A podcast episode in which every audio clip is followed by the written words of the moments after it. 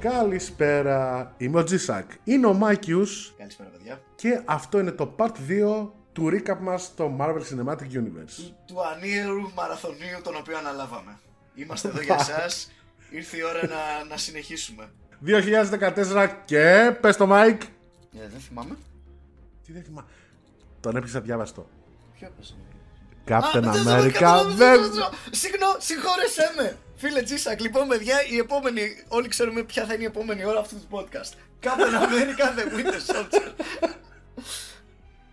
Τι Λοιπόν, τσα, α, Τι να πω. Ξεκινά... Κάτσε, θα πω τα πρώτα πράγματα εγώ. Και μετά όλο δικό σου. Παραγω- Όχι, όχι, όχι, δεν χρειάζεται να δίνε. Εγώ απλά θα λέω η ταινία γάμισε.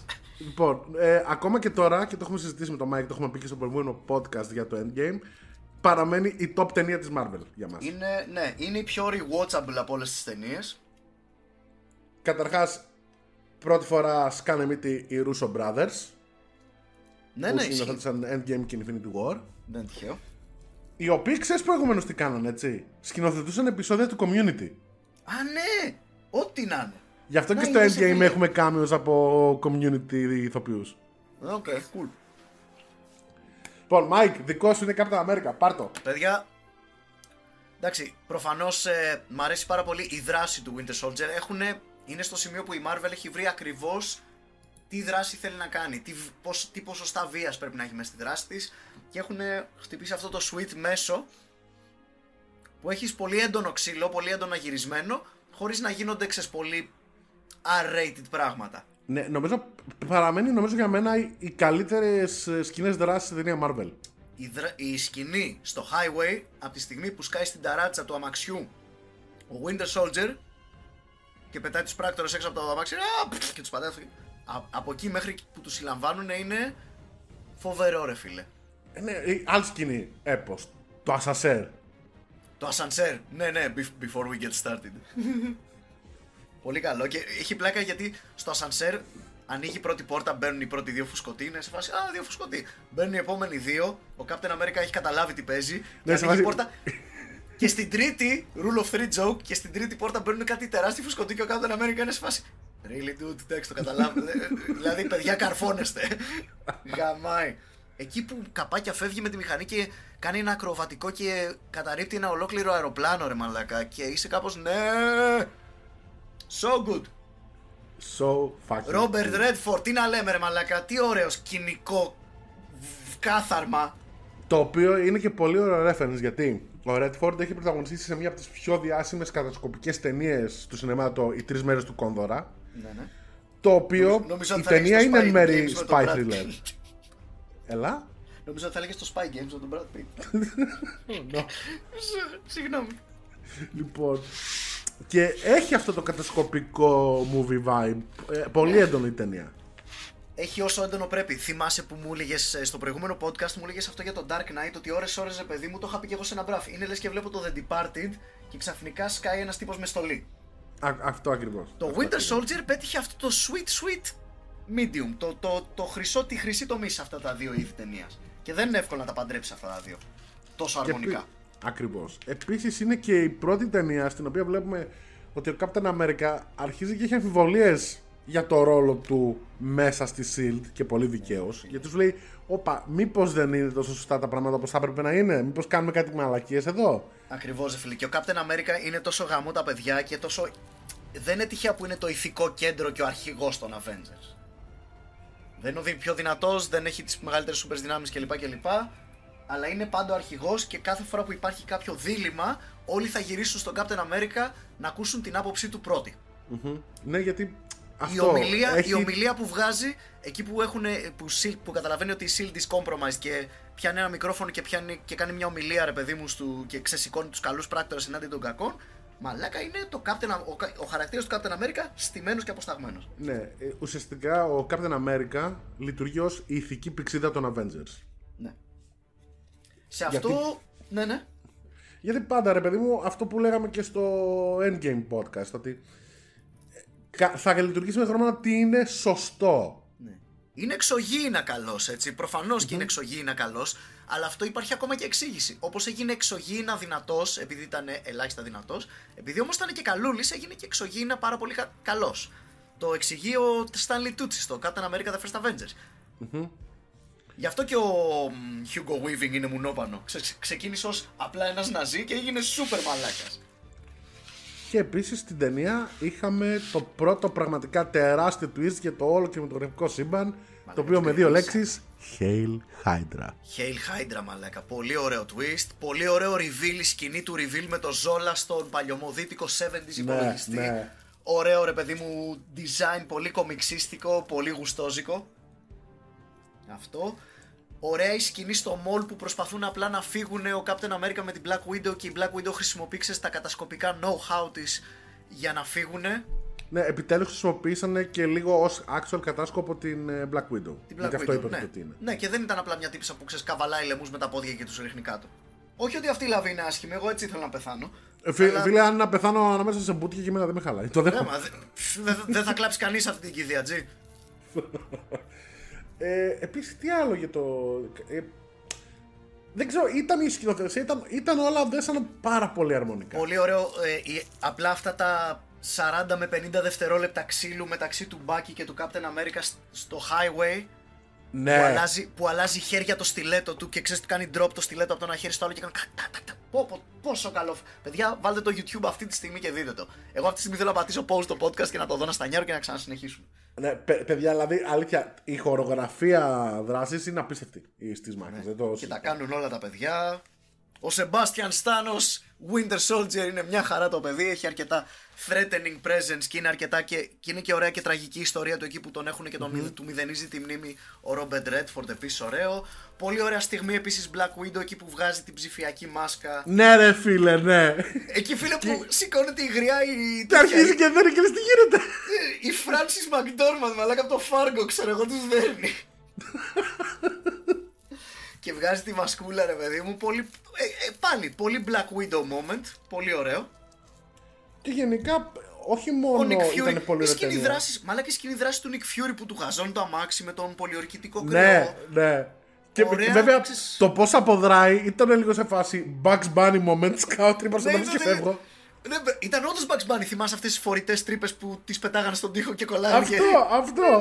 Portable holes μαλάκα Τι είπες τώρα, τι μου θύμισες; Αλλά all around, δηλαδή, όχι μόνο ήταν γαμάτη ταινία, αλλά κουβάλισε και την μπλοκή του συνολικού Marvel Universe. Ναι. Ρίσκαρε κιόλας με το μεγάλο, με αυτό το twist, μαλάκα ρίσκαρε. Για ρώτα τους Agents of Shield, μαλάκα τη σειρά. Όταν βγήκε το Winter Soldier την άλλη μέρα ήταν κάπως ω κατά.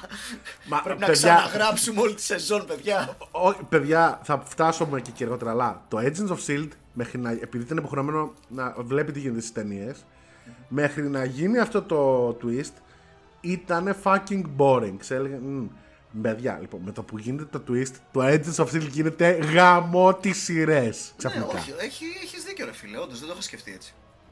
Πάρα πολύ καλή. Τε- Βασικά τελικά ναι, όντως δώρο τους κάνανε. Οπότε Ωραίος ναι, ο Captain Captain America. America, παιδιά, από τις καλύτερες, αν όχι η καλύτερη Marvel ταινία. Και έχει Ναι. Η αγαπημένη γεράσει μας. απίστευτα καλά. Ναι, ε, έχει. Ναι, παιδιά. Είναι το ίδιο watchable σήμερα όσο και τότε. Αυτό, αυτό το, το rewatchability αυτής της ταινίας, αυτό και το Iron Man το 1, ρε φίλε, εντάξει και το 3 που είναι το αγαπημένο μου, αυτές είναι οι πιο rewatchable και το Avengers. Λοιπόν, Λοιπόν, επόμενη ποια και είναι; μετά- Επόμενη, πάμε πάλι 2014. Νομίζω είναι η χρονιά που θα αρχίσουν πλέον να τους βγάζουν δύο-δύο τις ταινίες. Έχουμε λεφτά Disney τώρα, γατάκι. Λοιπόν, ναι. Και πλέον ξεφεύγουμε εντελώς από ό,τι έχουμε δει μέχρι τώρα στη Marvel. Και σκάνε οι Guardians of the Galaxy που δεν τους Ωραία, φίλε, το ήξερε. είχα ξεχάσει. Holy shit. Δεν τους ήξερε κανείς, παιδιά. Εγώ δεν τους ήξερα και εγώ διαβάζω κόμικ. Εσύ. Δεν τους ήξερα. Τι λες τώρα; Δεν, ήξ- μόνο το Rocket Raccoon είχα ακουστά. Guardians of the Galaxy είναι είδα και λέω, Guardians of the Galaxy. Ένα δέντρο και ένα ρακούν δέρνουν κόσμο. What the fuck, Marvel; Και, και όχι μόνο αυτό, είναι ότι σε πάει πλέον σε κοσμικό. Κοσμικό Marvel, διάστημα. Και λες, Υπέροχο τέτοιο. Υπέροχο. Ήταν, ήταν, ναι, ήταν το Star Wars του Marvel Universe. ναι, και σου δίνει μια κοινή ομάδα. Ήταν νομίζω το μεγαλύτερο στοίχημα της Marvel μέχρι τότε. Γιατί ήταν make or break εκεί πέρα, ξεκάθαρα. Ναι. Και το διεκπαιρεώσαν άψογα. Ναι, ισχύει. Ήταν άλλο, άλλο στοίχημα, ρε φίλε. Να τα λέμε αυτά. Δηλαδή, ξέρεις, βάζουν, στοιχήματα, α, βάζουν πολλά στοιχήματα και τα κερδίζουν. Άρα κάτι ξ- υπάρχει σχέδιο. Ξέρουν τι κάνουν οι άνθρωποι, μα λέγα. Και μας τρόλαρε η ταινία, ξεκάθαρα, έτσι. Μαλάκα, στο... εσένα σε τρόλε. Στο τέλος σου ρίξε και Howard the Duck στο τέλος, μαλάκα. Μια χαρά. Πολύ ωραία τέλεια. Howard the Duck. Κοιτάξτε, Ωραίο το ούτως η Guardians. ταινία, Ταινία, θα με, σου πω. ταινία με καρδιά. ταινία με καρδιά, ήταν γε- πολύ διασκεδαστική, γέλιο, δράμα, περιπέτεια, τα είχε όλα. Περάσαμε ωραία Και στο επίσης, σινεμά. Rewatchable σε- επίσης. Ναι. Και σέταρα επίσης πολύ ωραίο ότι ξέρεις κάτι. Ετοιμαστείτε για διάστημα γιατί θα παίξει φασούλα στο διάστημα. Τεράστια φάση στο διάστημα. Ναι. Ισχύει. Ξέρεις τι μ' άρεσε πολύ με τον Guardians, το οποίο το κάνουν, πες. ξέρεις, πλέον έχει γίνει μόδα και το κάνουν και το κάνει τον Guardians, ρε παιδί μου. Οι, οι ήρωες, οι πρωταγωνιστές, δεν νοιαζόντουσαν. Η, η tαινία σου έκανε πάρα πολύ lore dump, σου έκανε πάρα πολύ universe building, ρε παιδί μου, και οι ήρωες δεν νοιαζόντουσαν καθόλου. Ναι, γιατί αυτοί ζουν στο διάστημα. Δεν είναι σε φάση. Δηλαδή δεν είχε κάποιο σημείο ο θεατής με τον οποίο μπορούσε να ταυτίσει με κάποιον από τους ήρωες και να πει Α, αυτό είναι εκείνο, Α, αυτό είναι το άλλο. Ναι, ταυτιζόμασταν ακριβώς με την αδιαφορία τους. Αυτό είναι το θέμα. Ότι ξέρεις, ήταν σε φάση τι γίνεται. Ναι, αν γιατί είναι δύο. η Ένας, Marvel celest- θεώρησε ότι- ένας celestial being είναι το κεφάλι του φυλακή πλέον. Τέλος πάντων, στην πούτσα μας, εμείς πώς αποδράβουμε από εδώ πέρα. Ναι, αυτό Καταλαβες; το, το, το οποίο λειτουργεί και έτσι, αλλά λειτουργεί και ότι σε εμάς που έχουμε δει τα κόμικ είναι σε φάση Μαλάκα! Οι Celestials! Τους δείξανε! Έχουμε Celestials! Ναι! Και ταυτόχρονα εγώ που δεν έχω δει το κόμικ, ακριβώς επειδή δεν, δεν φέρονται στο lore με την, ε, με την ευλάβεια που θα φέρονταν μια άλλη ταινία. Και αυτό εμένα μου αρέσει γιατί πρώτον είναι κομμωδία. Ε, και δεύτερον, εντάξει, μερικές φορές είναι too much to follow.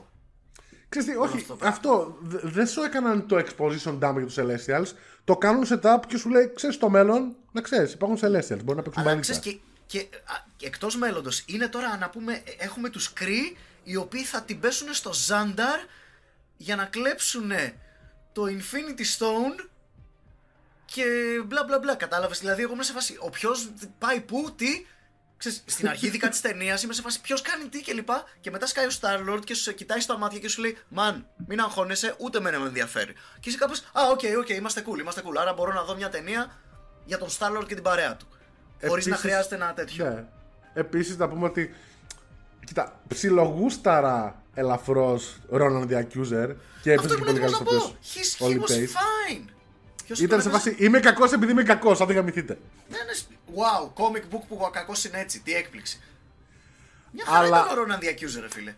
Κοίτα, Οκ. καταρχάς να σου πω κάτι. Ήταν, μ, άρεσε, ο, ο- ε, μ' άρεσε πάρα πολύ σε μια σκηνή που εμφανίζεται για πρώτη φορά ο Θάνος, βλέπουμε κανονικά Θάνος για πρώτη φορά στην ταινία. Ναι, ναι. Και του τη λέει ο Θάνος και είναι, και είναι και ο άλλος, ο The Other, που τον είχαμε δει στο πρώτο Avengers που έστειλε το Loki. Ναι, πολύ, πολύ γλώσσα έβγαζε ο The Other. Ναι, και είναι σε βάση και κοίτα να δεις και να μιλάς στο Θάνος και ο άλλος του σπάει απλά το λαιμό και λέει καλά, έλα, τέλειωνε. Ναι, απλά περιστρέφει το σφυρί του ελάχιστα και τους πάει το λαιμό, μαλακα, τέλειο. Ο Ρόναν Και είχε, ωραίο, έχουμε με- τέτοιο. είχε πολύ ωραίο opening scene ο κακός. Πολύ ωραίο reveal. Αυτό το Ναι. τελετουργικό που τον βγάλανε από το νερό και τον βάψανε κλπ. Very nice. Και επίσης σε σκηνή με το Θάνος, έχουμε και πρώτη φορά ακούμε το Θάνος να μιλάει που λέει I will bathe the starways with your blood. Και λες ναι! Your politics bore me. Ναι ρε μαλάκα, ναι. ωραίο, πολύ ωραίο. Και, Και φυσικά γενικά- είχαμε. Επίσης, θυμάσαι στο τέλος η μονομαχία ρε μαλάκα Starlord Ronan. Starlord και Ronan, κάτσε περίμενε. Το dance off ρε μαλάκα. Α, ναι, τον- α, λέω και εγώ, ποια μονομαχία. και λέω, Αυτό ακριβώς παλέψαν δεν αυτοί οι υπήρχε δύο. μονομαχία. God damn, γαμώ. Να, πάλι σε τρολάρει η ταινία εκεί πέρα. Αλλά ήταν οκ. Ξέρεις, ακριβώς επειδή η ταινία ήταν τόσο, ξέρεις, είχε στήσει σε φάση είναι κωμωδία. Οπότε το δέχεσαι. Μα ξέρεις τι, εκείνη τη στιγμή ταυτίζαμε τον Ronan γιατί κάθεται κοιτάει και του κάνει μια What are you doing? Πολύ καλό, ρε φίλε. Η θυσία του Groot, μαλάκα. Αυτό που Ναι, λέμε ταινία. ναι. Εντάξει, ξέρεις τώρα το έχουμε, την έχουμε δει την ταινία χίλιες φορές. Αλλά την πρώτη φορά μέσα στο σινεμά, μαλάκα, ο Μιχάλης ήταν. Έλα, ρε μαλάκα, Μιχάλη, είσαι 30 χρονών να. Τέτοιος. Ε, να σου πω, και Συγκρατήσου, δεν είναι- Μιχάλη. Μάικ, δεν είναι η πρώτη φορά που γίνεται αυτό. Η- Δηλαδή, για κάποιο λόγο ο Vin Diesel έχει ταλέντο στο να παίζει χαρακτήρες που λένε μόνο μία λέξη και σε κάνουν να κλαις. Γιατί είχε γίνει το ίδιο ακριβώς στον Iron Iron Giant. Giant, ισχύει. Και λες, ρε μαλάκα Vin Diesel, what the fuck; Μαλάκα, άμα σου πω ότι παίζαν τον Καστάραν για αυτόν τον λόγο. Θα μπορούσε. Σε φάση Αλλά- είναι, το pitch, είναι το pitch meeting. Λοιπόν, μαλάκες, ποιος ηθοποιός σε fantasy movie έχει πει κυριολεκτικά μία ατάκα που μας έχει συγκινήσει; Γιατί αυτή τη στιγμή έχουμε το τρί και το έχουμε γράψει τόσο ώστε να πει την ίδια ατάκα στο τέλος. Και, πετιά, και πετάγεται ένας μαλάκα που είναι λογικά στην ηλικία μας και λέει: Παιδιά, το βρήκα, εντάξει, τέλος. Iron Giant. Επίσης, ο MVP της ταινίας μαλάκα. Jesus Guardians. Ο Space Pirate, πώς το λέγανε, δεν θυμάμαι το όνομά του. Γιόντου. Ο Γιόντου ρε μαλάκα, ο Ναι, ρε Γιόντου. μαλάκα. Μάικλ Ρούκερ. Η μορφάρα, ρε φίλε, η Εννοείται. μορφάρα. Ε, ε, εν τω μεταξύ, οι, σ- οι πιο πολλοί Space Pirates ήταν οι ηθοποιοί που παίζουν σε άλλες ταινίες του James Gunn. Ναι, ναι. Έχει, είχε πάρα πολλά κάμεο από κλασικούς χαρακτήρες σε ταινίες James Gunn. Ναι, νομίζω Είναι- και ο, ο Συμπεριλαμβανομένου δεύτερος... του Michael Rooker παρεπιπτόντως. Αν δεν κάνω λάθος, ο υπαρχηγός του Μάικλ Ρούκερ είναι ο αδερφός του Gunn. Ο Λεπτούλης, αυτός ο ψηλόλιγνος, ο Τσίχλας. Ναι, ναι, ναι, ναι. ναι, ναι, είναι ο αδερφός. Παιδιά, ο Μάικλ Ρούκερ είναι ένα διαμάντι μέσα στο Marvel Cinematic Universe. Είναι υπέροχος. Ξεκάθαρα. You wanna talk to me, boy? Υπέροχος μαλάκα. Λες και έχει έρθει από άλλη ταινία, τον βάψανε μπλε και είναι απλά ο Μάικλ Ρούκερ με την καπαρτινάρα του. And I'm loving it. Ακριβώς. Πολύ ωραίο.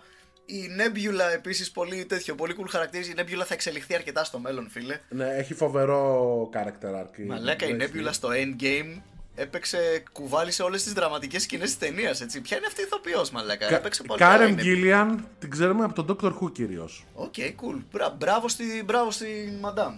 Φοβερή, φίλε. Και πέρασε τελείως απαρατήρητο αυτό, το οποίο είναι ξέρεις, καλό κομπλιμέντο. Αλλά έχει όλο το μελόδραμα του Endgame και μαλάκα she pulled it off. Anyway, Ναι, Guardians είναι- of the είναι Galaxy, καλή το sound, Κα- soundtrackάρα, ξέρεις, κλασικά ήταν από Ναι, τις ναι, πρώτες ναι, ταινίες. εννοείται. Πλέον, πλέον πάλι, είναι από αυτό, πλέον το κάνουν πολλές ταινίες και το έχουμε βαρεθεί, αλλά τότε που το έκανε το Guardians πρώτο ήμασταν, όλοι ξέρουμε τι παίζαμε στο στέρεο στο αμάξι γυρνώντας και λοιπά και λοιπά. Γενικά μια από τις αξιομνημόνευτες ταινίες, όπως είπαμε και πριν, μεγάλο στοίχημα και τα κατάφερε. Ναι, ρε φίλε, και ξέρεις τι, άμα ήταν λιγότερο, ξέρεις, δυστυχώς, κατά μία έννοια δυστυχώς είναι καθαρή κομμωδία και βασίζεται πολύ στα jokes και αυτό μειώνει το rewatchability λιγάκι. Εντάξει, έχεις ακούσει το ίδιο αστείο χιλιάδε φορές. Αν αγνοήσει τα αστεία όμως και σαν απλή ταινία δράσης στέκεται πολύ ωραία. Η απόδραση από τη φυλακή, μαλάκα ήταν φοβερή σκηνή. Λοιπόν, και Παρακάτω. έχοντας κάνει και τους Guardians of the Galaxy, περνάμε στο 2015 και Avengers Age of Ultron. Εδώ είναι Τεράστιο το hype. Ναι, εδώ είναι που αρχίζει το σύμπαν μας να παίρνει λίγο κάτω βόλτα. Γενικά. Ναι. Είχε τεράστιο hype η ταινία. Προσωπικ- Σε πολλούς άρεσε. Εμένα προσωπικά δεν με χάλασε, αλλά θα μπορούσε να είναι πολλές κλάσεις ε, ανώτερη. Ναι, θα μπορούσε να είναι και πολλές κλάσεις κατώτεροι, να το πούμε αυτό. Γιατί ήταν πάλι ρε φίλε. Το, το είπαμε κυριολεκτικά πριν από 5 λεπτά. Α, η Marvel έβαλε το στοίχημα και το κέρδισε. Έχει βάλει τόσα στοιχήματα, ήταν από αυτά που- τα οποία το έχασε. Οκ. It's okay. It's fine. Ναι, δε, Κανένας δεν μπορεί να είναι 100% all the time. προφανώς. Ακριβώς. Είναι στη φάση που μπορείς να συγχωρήσεις και κάποια πράγματα. Παρά είναι self-serious το, το Age of Ultron για το Marvel Universe. Ωρες, ώρες. Όχι και, μόνο και, αυτό. και για το πόσο καραγκιόζικα έχουν γράψει τον, τον κακό. Ναι, αυτό. Δηλαδή, νομίζω αυτό. το- ε, εκείνο ήταν που χάλασε την ταινία. Ultron. Δηλαδή αυτό. Ο Ultron. Άμα ο Ultron ήταν το ίδιο self-serious με την υπόλοιπη ταινία, θα ήταν πολύ καλύτερη. Ο Ultron ήταν πρόβλημα. Και Αυτό, για όπως να μην είπαμε μπορεί και να. στο- Φίλε, Ναι. για να μην μπορεί να σε σώσει ο James Spader, έχεις πρόβλημα. Αυτό. Γιατί όπως είπαμε και στο Endgame Podcast, ε, ο Ultron κανονικά είναι μια ψυχρή μηχανή, ένα artificial intelligence, το οποίο θέλει να κάνει όλο τον πλανήτη ρομπότ. Αυτό είναι ο Ultron. Είναι, by Στην the way, ταινία that, that, was, όμως- Ναι. that was redundant. Ακριβώς γιατί είναι, είναι ψυχρός, γιατί είναι καθαρά Στην μαθηματικά. Τα ταινία βλέπει όλα- δυστυχώς, ευτυχώς, τον πήγαν ως το dark μέρος του Tony Stark. Να το πούμε έτσι. Ναι, ναι, αυτό ήταν το στοίχημα που χάθηκε, by the way. Το οποίο θα κολούσε αν ήταν κάποιος human villain σε ρομπότ, δεν έχει καμία λογική. Ναι. Εκεί δε- για μένα δεν χρειάζεται να κάνεις reimagine το χαρακτήρα. Πάρ τον όπως είναι από τα κόμικ, μηδενιστή, ξέρω εγώ. Όχι μηδενιστή, ο Θάνος είναι μηδενιστής. Αυτός είναι απλά όχι ανήθικος, αήθικος. Ακριβώς. Και είναι πολύ ωραίο story να το επεξεργαστείς. Και επίσης να το πούμε αυτό: το artificial intelligence το οποίο ξυπνάει από το λίθαργό του και πιστεύει ότι ο μόνος τρόπος που μπορεί να προστατέψει την ανθρωπότητα είναι να την ε, καταστρέψει, το έχουμε δει 100, 100 εκατομμύρια φορές. Πραγματικά. Εγώ προσωπικά. Ο- δηλαδή, σαν όντως. πολύ κλασικό sci-fi plotline. Το οποίο να πούμε και το εξής. Καταρχάς, λοιπόν, ε, μια από τις ωραίες σκηνές ταινίας, την οποία θα μπορούσα να δω μια ταινία μόνο με αυτό το πράγμα. Για Οι πες. Avengers να παρτάρουν. ναι, ισχύει. Εύκολα θα μπορούσα να δω την ταινία και να δείχνει μόνο το πάρτι των Avengers, φίλε. Ήτανε, αυτό ήταν ο Josh Whedon, ρε παιδί μου. Να, αυτό, εκείνο ο Josh Whedon κάνει αυτό που ξέρει να κάνει καλύτερα. Αυτό το πράγμα, τέτοια character moments. Όπως επίσης και εναρκτήρια σκηνή που κάνουν το Do στο, Ναι, πολύ ωραίο. Fortre- ε, στο Hydra Fortress. Πολύ ωραία σκηνή. Ωραίο, χορταστικό, αβεντζιάρικο κλπ. Το, το track Ναι. chase μ' άρεσε αρκετά. Το κυνήγι με το φορτηγό που είχαν το Vision, ε, ξέρεις, τον ημι, ημιτελειωμένο Vision στο πίσω μέρος και μετά σηκώθηκε η καρότσα του φορτηγού και το τρένο βγήκε από τις γραμμές και ο Quicksilver, ξέρω εγώ, έβγαζε τον κόσμο στην... Α, Όλη αυτή η σκηνή από την αρχή μέχρι το τέλος μ' άρεσε πολύ. Βγαίνει Α, ο με τη Quick- μοτοσυκλέτα Ναι. η, η Black Widow μαζεύει την ασπίδα του Captain America. Ο Captain America πηδάει από το ένα μάξι στο άλλο. Πολύ ωραία σκηνή. Πολύ ωραία σκηνή δράσης. Μια και είπες Quicksilver. Ο Quicksilver είναι από τα προβλήματα της ταινίας. Όχι λόγω Ναι. ηθοποιού, ο ηθοποιό είναι πάρα πολύ καλός. Ε, μια χαρά είναι ο man. Ο, Αλλά, ο, ο, παιδιά- ο, Τζάκα, ο Τζάκας πήγα να πω, ο Κίκας. Ναι, αλλά δεν χρειαζόταν ο Quicksilver στην ταινία. ναι, πραγματικά. Και επειδή νομίζω ότι ήταν επίτηδες έτσι τα πράγματα, γιατί α πω τι γίνεται. Ε, η ταινία τότε το ήξερε, ακόμα- γι' αυτό σκότωσε στο τέλος. Ναι, pretty much. Γιατί τι γίνεται τότε, ο Quicksilver ουσιαστικά είναι με, ε, στους X-Men ανήκει. Οι X-Men ανήκαν στη Fox ακόμα. Ο Quicksilver είναι από τους λίγους χαρακτήρες που επειδή τα κινηματογραφικά δικαιώματα ήταν λίγο συγκεχημένα μεταξύ τους, μπορούσαν να το χρησιμοποιήσουν δεν το χρησιμοποίησαν όπως έπρεπε γιατί έβγαινε τότε και το X-Men First Class αν δεν κάνω λάθος που είχε Quicksilver και τον είχε Οπότε- πολύ καλύτερα. Ναι, τον είχε Ακόμα- και την είχε τη μια φοβερή ωραία, σκηνή. power, είχε μια ωραία Ναι. power scene, ρε παιδί μου. Αλλά μια power scene ήταν πολύ καλύτερα από τον Quicksilver σε όλη την ταινία. Δεν ήταν, πάλι δεν ήταν κακός. Ήταν ξυπνάκια έφηβος Ρώσος. Οκ. Ναι, all around. Μ' άρεσε που εκεί, εκεί είναι που το κάνανε λίγο αυτό που λέγαμε νωρίτερα, που σου δείχνει λίγο ποιο είναι το αντίκτυπο όλων αυτών στους απλούς νητούς. Ότι, ξέρεις, Ναι. παίζουν ξύλο, καταστρέφονται πόλεις και τα λοιπά. Αυτό δεν μπορεί να μην έχει συνέπειες. Ναι, ρε φίλε, και ήταν σε φάση πρώτη μας προτεραιότητα να βγάλουμε τον κόσμο έξω, να είναι ασφαλής κλπ. κλπ. Να κάτι που ξέρεις, το Batman v Superman και το Man of Steel δεν έκανε ποτέ. Είναι καλό τους ήρωές σου να τους δείχνεις being heroic. Έτσι. χρυσο κανόνας. Επίσης, ένα άλλο μεγάλο plus στη σκηνή, μια άλλη πολύ ωραίο moment ε, εκεί το, το κλασικό φάντασμα θα ξέρεις ποιο εννοώ, που είναι ο Vision και λέει: Λοιπόν, εντάξει, έχουμε πολλά να πούμε, αλλά πρέπει να ξεκινήσουμε. Και παίρνει το σφυρί του, του, του Thor και απλά του, του το κάνει πάσα. Ξέρεις τι, θα σου πω, για μένα αυτή η σκηνή είναι δίκοπο μαχαίρι με την έννοια ότι είναι γαμάτη σκηνή. Αλλά δεν είναι από τα κομικ. Όχι, Έλα. Το, όχι, το πρόβλημα είναι άλλο. Ότι η σκηνή τη χρησιμοποίησαν μόνο και μόνο για να προσπεράσουν το όλο σεναριακό ερώτημα του πώς γίνεται να εμπιστευτούμε το, να εμπιστευτούμε το Vision. Ήταν ακριβώς αυτό. Ήμουν έτοιμος να σου πω ότι ήταν καθαρά plot device να προσπαθήσουμε να κάνουμε αυτό το πράγμα, αλλά ήταν πετυχημένο για τα. Κατάλαβα γιατί το κάνανε, αλλά Ναι, το είναι κάνανε σε φάση- σωστά. Εντάξει, παιδιά, το σφυρί λέει ότι μπορούμε να εμπιστευτούμε όλα καλά. Πάμε. Ναι, ναι. Ήταν πολύ ωραίο, το παρουσιάσανε χιουμοριστικά, ήταν ωραίο surprise. Ωραία αντίδραση του Hemsworth, ρε παιδί μου. Γενικά, η σκηνή θα μπορούσε να μην δουλέψει, αλλά δούλεψε για μένα. Και επίσης μου έκανε τεράστια εντύπωση γιατί η εμφάνιση όπως είναι εμφανισιακά ο Vision είναι λίγο γελίο στα, και στα κόμικα ακόμα. Και Ναι, την ρε κρατήσανε. Ναι, την ναι, κρατήσανε, ο- μου έκανε εντύπωση γεν- αυτό. Γενναίο, αλλά ρε φίλε, όντως στην ταινία ήταν κάπως. ήταν λίγο γελ, γελίος looking. Δηλαδή μέχρι και την κάπα. Μ' άρεσε που εξηγήσαν την κάπα. Γιατί στην αρχή όταν βγαίνει ο Vision δεν είναι η κάπα. Και βλέπει το φόρο και λέει Α, cool, είχε σε cape. Θα πάρω και εγώ μια. Μπουπ. Ναι. I will think it into existence. Και επίσης να το πούμε, έλαμψε σε αυτή την ταινία έτσι για τα λίγα λεπτά που ήταν στην οθόνη ο Άντι Σέρκης. Ως κλό, ναι, Ως ναι. the claw. It's, it's time to break out the South African accent. Ρε, τον Ω, τόσο αγαπάω, το, τον αγαπάω το Σέρκι, τον λατρεύω. Κα- Cuttlefish. Wow, wow. ναι, είναι ο τύπος που είναι κακός και λατρεύει ότι είναι κακός. Είναι υπέροχος και ήταν πολύ λίγο και στο Black Panther. Ήθελε να επιζήσει Ναι, ο ρε, Άντι γαμώτο. Σέρκη μέχρι το τέλος και μάλιστα στο τέλος να ενώσει τις δυνάμεις του με τους Avenger και να σκοτώσει τον Thanos. Ε, αλλά all around, εδώ πέρα η ταινία επίσης είχε ένα άλλο, το πρώτο μεγάλο misstep και σε ποια έννοια το λέω αυτό, ότι έκανε set τα επόμενα πράγματα, αλλά τα έκανε τόσο γρήγορα και τόσο βιαστικά, γιατί είχε ένα σωρό subplots μέσα, οπότε Ναι. δεν λειτούργησε τόσο καλά. Είχε Iron Man 2 syndrome σε κάποια φάση. Ναι. Ναι. Ε, η σκηνή στη φάρμα, η Notorious σκηνή στη φάρμα. Εντάξει, οκ, ήταν καλά έκανε και την έβαλε μέσα γιατί τρέχαμε πάρα πολύ στην ταινία και καλό είναι να σταματήσουμε να θυμηθούμε. Ε, παιδιά, είναι οι Avengers. Ένας από τους λόγους που, που αγαπάτε τους Avengers είναι ότι έχουν καλή χημεία όχι μόνο στη μάχη αλλά και γύρω από ένα τραπέζι. Ε, εγώ είμαι πολύ υπέρ της σκηνής της φάρμας. Ε, όχι και εμένα μ' άρεσε, απλώς ίσως τράβηξε λίγο παραπάνω από ό,τι χρειαζόταν. Ίσως λίγο παραπάνω. Θα, μπο- ξέρεις, θα μπορούσε να λείπει το, το universe setting, ας πούμε, που ο Thor. γι- Α, όχι, δεν μπορούσε να λείπει αυτό. Συγγνώμη, χρειαζόταν για να, να στήσει το Vision. Εκεί που πήγε και έκανε τζακούζι. Ναι, αλλά ξέρεις τι, ήτανε... ε, Δεν σου έχει εξηγήσει τι ακριβώς βλέπει, δηλαδή ο Thor το όραμα. Επίσης ήταν ευκαιρία και να δείξουν το topless Chris Hemsworth. Οπότε, οκ, το δέχομαι. το δίνουμε. I mean, Αλλά εξηγήστε λίγο καλύτερα. Δηλαδή γυρίζει ο Thor και λέει: Όχι, παιδιά, πρέπει να φτιάξουμε το Vision. Μα, μα γιατί, wait, το είδε όραμα. δεν, Αυτό. είπε, δεν είπε τίποτα. Πρώτα έφτιαξε το Vision και μετά της εξήγησε Ναι. γιατί το έκανε. Είναι σε φάση ο Λίγμαρη. Γυρίζει, σκάει μη το Thor από το ταβάνι και τα κάνει όλα πουτάνα και βαράει α, στραπή με το σφυρί στο Vision. Και λες: What? Ξέρεις πώς θα δούλευε καλύτερα αυτή η σκηνή, η προηγούμενη μάλλον σκηνή; Άμα πήγαινε στο τζακούζι και είχε το όραμα, ο Άντι Σέρκης.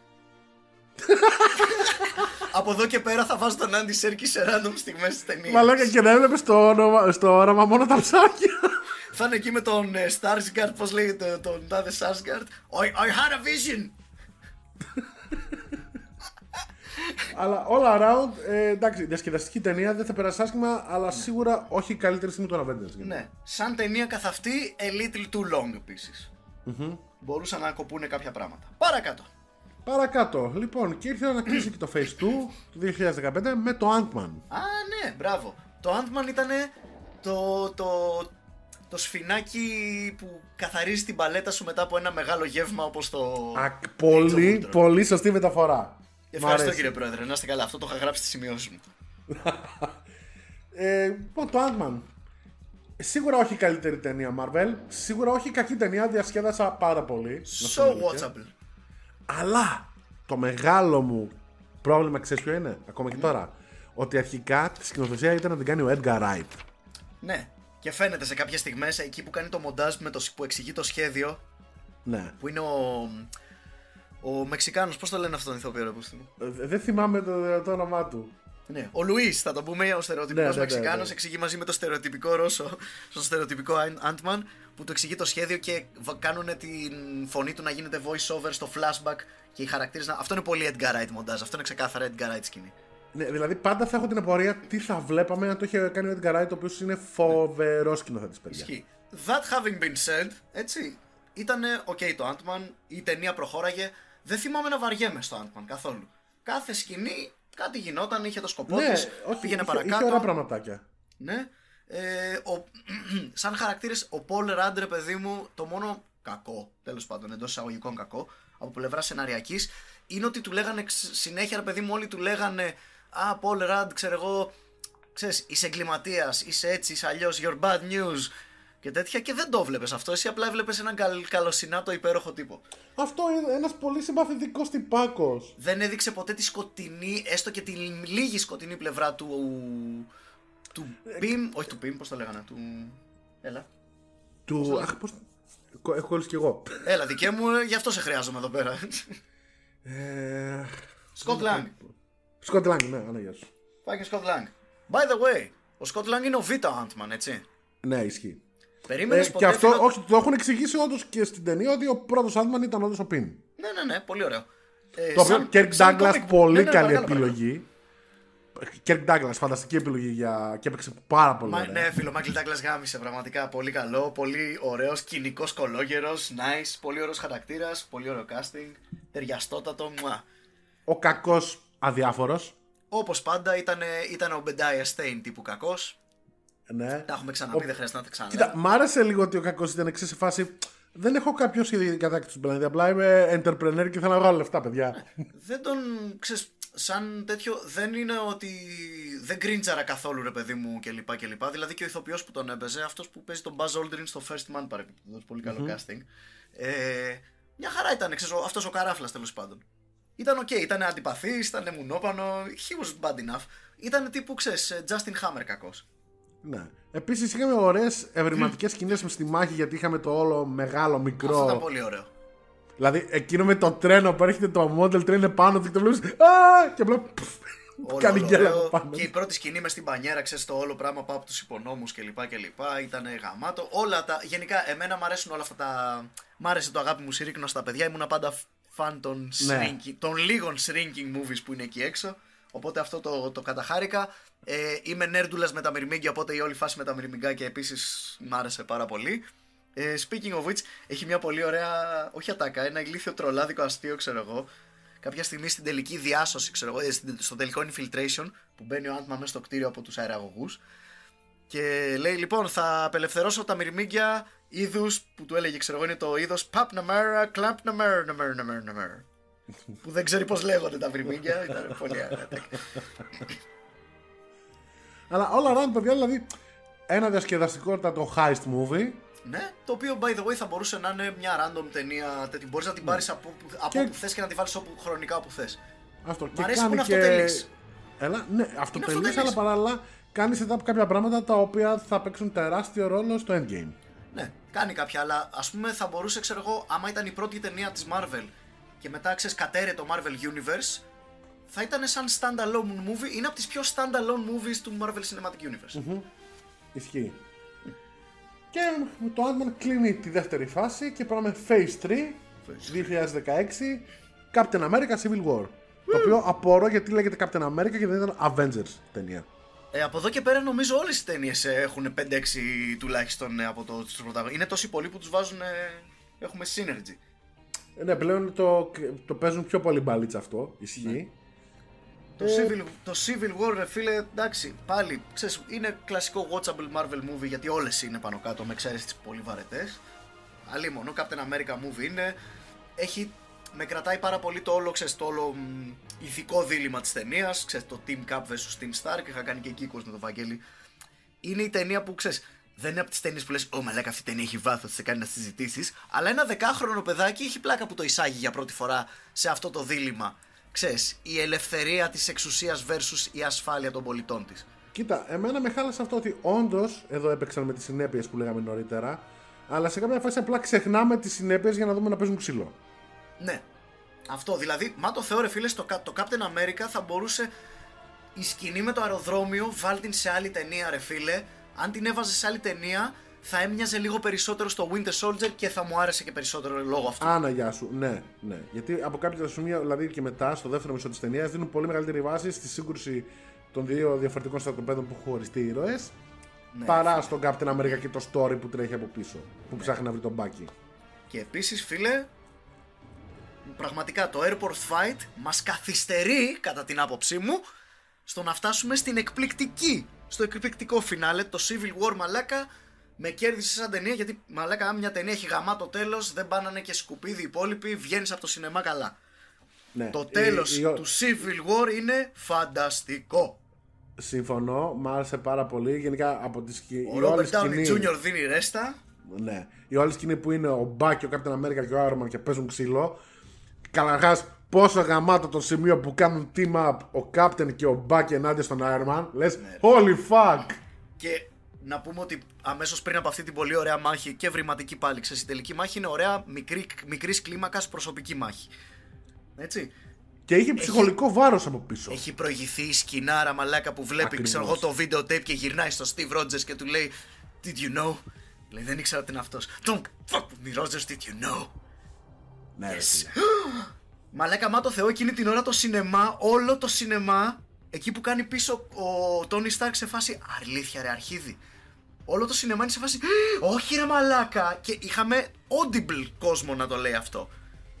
Αυτό, εκεί ήταν που μπήκε το emotional stake που έπρεπε να υπήρχε από Μαλάκα. την αρχή της ταινίας. Ήτανε σαπουνοπερέ τύπου, ξέρω εγώ, τέτοιο, αλλά γυρισμένο καλά, με καλή ηθοποιία και όλο το σινεμά ήταν χαρακτήρες που είχε χτίσει 8 ταινίες, οπότε τους λατρεύαμε και δεν θέλαμε Ρε. τίποτα κακό να του συμβεί. Ρε, για να καταλάβουμε πόσο ηθοποιά είναι ο Robert Downey Jr. και πόσο μπορεί να κουβαλήσει. Παιδιά, ξαναδείτε εκεί αυτή τη που- σκηνή τώρα. Όχι μόνο αυτό, είναι εκεί που γυρνάει και λέει στον ε, άλλον He killed my mom. Ναι, Είναι μια τόσο απλή ατάκα, αλλά τη λέει τόσο γαμάτα και το δίνει τόσο ωραία. Και αμέσως πριν αυτό το, το face acting του Robert Downey Jr. που πηγαίνει προς τα πίσω έκπληκτος και κάνει και ένα πολύ subtle σε φάση «Α, έτσι είσαι αρχίδι, ε». Κάνει τέτοιου τύπου ρε παιδί μου, το γέρνει λίγο «Ω, τόσο καλό ρε μαλάκα». Τόσο καλό. Και Πραγματικά, by the way, ναι. Το τέλος ήταν πολύ speaking of, δυνατό. speaking of which, το- που έλεγα για το ότι το σινεμά ρε παιδί μου ήταν, ο μισός κόσμος ήταν «Ω», έτσι, είχαμε βάλει τα χέρια μας πάνω από το στόμα μας κλπ. Cut to, στο Batman v Superman, δολοφονείται, δολοφονείται βία ο Σούπερμαν. Για πρώτη φορά στη cinematic history ο Σούπερμαν πεθαίνει and no one gave a fuck. Ω, Γι' ναι. αυτό χτίζεις σωστά χαρακτήρες, ούτως ώστε να νοιάζεσαι όταν του συμβαίνει κάτι κακό. Jesus Christ. Κλείνει η παρένθεση. Αλλά αυτό, γενικά δηλαδή, ε, το Civil War είναι ταινία που είναι λίγο mixed bag. Δηλαδή, Ναι. έχει κάποια πολύ δυνατά σημεία και κατά ψέματα και το ξύλο δεν είναι άσχημο. Εγώ γούσταρα και όχι, το όχι, ξύλο. απλά είναι, ανήκει σε άλλη ταινία. Τελείωσε. Και καταλαβαίνω όσους γουστάραν γιατί πολύ απλά ήθελαν απλά να δουν οι περίοδοι να παίζουν ξύλο μεταξύ τους. Απόλυτα αποδεκτό. Ένα άλλο δυνατό σημείο. Δεν είναι οι ταινίες Captain America για αυτά. Οι ταινίες Ναι. Captain America είναι το μόνο σημείο που τη Marvel Movie μπορεί να βάλει λίγο παραπάνω ρεαλιστικά themes και κάποια μηνύματα εντός εισαγωγικών και λίγα, λίγο πολιτικό υπόβαθρο. δεν είναι Επί- το airport fight για το Captain America. Υπέροχο Επίσης, όμως, fight, θα πούμε και το αλλά άλλο. όχι για αυτήν την ταινία. Να πούμε όμως και το άλλο. Το άλλο θετικό. Επιτέλους Spider-Man στο Marvel Cinematic Universe. Α, ναι, μαλάκα, το ξεχάσαμε. Πολύ καλό τέτοιο ρε φίλε. Και η σκηνή Και- του Tony Stark ε, και ο Peter Parker και η μία σκηνή που είχε ο Peter Parker ήταν ωραία σκηνή. Η μία σκηνή που είχε ο Spider-Man ήταν αλίμον ωραία σκηνή. Και μ' άρεσε και η- το interaction που είχε με τον Captain America. Του λέει Α, ναι. Brooklyn, Queens. Queens, Brooklyn. Ναι, ναι. Γεια, hacker. Και, και η, η όλη φάση όταν εμφανίζεται το Spider-Man που είναι ο κλασικός Spider-Man, παίζει ξύλο και λέει μαλακίες και το άλλοι. Ρε, γιατί, λέμε, γιατί μιλάς τόσο πολύ; Ναι, Πες είχε το τα- ξύλο ναι, ναι, τώρα. ναι. Ήταν πολύ ωραίο wink at the audience εκεί πέρα, ξέρεις. Ήταν πάλι αυτό meta-narrative, ρε παιδί μου. Οι οι ηθοποιοί είπαν αυτό που σκέφτεται ο θεατής. Πολύ ωραία όμως. Πολύ ωραίο executed. Αυτό. Απλώς νομίζω δηλαδή, το πρόβλημα το οποίο εμφανίζεται εκεί πέρα ότι υπήρχε, έπρεπε να υπάρχει το airport fight είναι ότι η ταινία ε, έχασε λίγο τις ε, συγκρόμενες ατμόσφαιρες. Δηλαδή είχαμε το δράμα, μετά είχαμε χαλαρή κομμωδία και ξύλο και δεν έδωσε τόσο καλά απαραίτητα. Ναι, ναι. Είναι, σου λέω, το, αερο- το airport fight, it sticks out. Είναι πάρα πολύ καλό. Είναι αυτό το πράγμα. Όταν κάνεις κάτι τόσο καλά στην εκτέλεση, το κοινό θα το συγχωρέσει, προφανώς. Γι' αυτό και δεν λέμε ότι είναι κακή ταινία, προς Θεού. Αλλά θα μπορούσε να λείπει. Ναι, αλλά όλα around παραμένει άλλη μια watchable Marvel ταινία. Καλύτερη από το Ultron, να το πούμε αυτό. Ναι. Ισχύει. Θα μπορούσε να είναι το Age of Ultron αυτό, αντα- αντί για τον Ultron να είναι το Ναι, δεύτερο αυτό θα Avengers. προτιμούσα να είχα δει αυτό και να μην υπήρχε το Age of Ultron γενικώς. Να μην υπήρχε αυτός ο bad guy. Πραγματικά. να- Ο, ο αληθινός κακός στη δεύτερη ταινία της τριλογίας, που συνήθως στη δεύτερη ταινία της τριλογίας τα πράγματα σκοτεινιάζουν λίγο. Βλέπε Empire Strikes Back κλπ. κλπ. Μπορούσες να βάλεις ότι ο πραγματικός villain της ταινίας είναι οι ίδιες σας οι σχέσεις και οι προσωπικότητες. Αυτό. Και ουσιαστικά σε αυτή την ταινία κιόλας είναι που η κόντρα Iron Man Stark ήταν στην κορύφωσή της. Που την ξεκινήσαν από το πρώτο Avengers. Oh yes. Anyway, Λοιπόν. πάντως solid movie, αλίμονο. Ο κακός, ναι. όπως πάντα, εντάξει, ο Ζήμο ήταν απλά ένα εργαλείο. Είπαμε, ο κακός αυτό το έκανε όντως το Captain America που ο κακός ήταν each other. Γι' αυτό και ο Ζήμο δεν έχω, δεν έχω πρόβλημα που ο Ζήμο είναι αδιάφορος κακός. Εγώ έχω πρόβλημα με το σχέδιό του, το οποίο πάλι ήταν πολύ τυχαίο για να πετύχει. Ναι, μοιάζει με του Lex Luthor λίγο το σχέδιο. Και επίσης ξεχάσαμε να αναφέρουμε ότι δεν ήταν μόνο Spider-Man, έσκασε μύτη και Black Panther. Α, ναι, σωστά. Όντω ο Black Panther έσκασε ωραία μύτη. Είχε ωραίο, Ναι. ωραίο τέτοιο, ωραία σκηνή πάλι, ξέρεις, πολύ Captain Αμερικιάρικη. Εκεί που είναι στο διαμέρισμα του Μπάκι και προσπαθούν να φύγουν στις σκάλες που έχουν ένα ωραίο fight. Ναι, ναι, ναι. ναι. Να, Γενικά αυ- όλο το fight αυτό, τον- αυτό ήταν το fight πολύ μου ωραίο. άρεσε γιατί είναι Captain America ταινία. Συμφωνώ. Ωραία ηρωική, Λοιπόν. σκ- ηρωική σκηνή που ο Steve Rogers κρατάει το ελικόπτερο με τις μπρατσάρες του, με, με τις αμερικάνικες μπρατσάρες του. γαμάτη σκηνή, over the top εντελώς, αλλά γαμάτη σκηνή. το ναι, δίνω. ρε, ε, it's okay, because comics. Παρακάτω. Και παρακάτω πάμε στο 2016 και Doctor Strange που πλέον βάζουν και τη μαγεία στο παιχνίδι. Oh yes. Ε, Αυτό είναι που με ενόχλησε στο πρώτο Doctor Strange, το οποίο το διορθώσανε μετά σ- όταν εμφανιζόταν σε άλλες ταινίες ο Doctor Strange. Η μαγεία στην ταινία Doctor Strange το 1 δεν ήταν ακριβώς μαγεία. Δηλαδή κάνανε μαγεία, αλλά στην πραγματικότητα πετάγανε laser. Ξέρεις, πετάγανε power blast bolts ο ένας τον άλλον.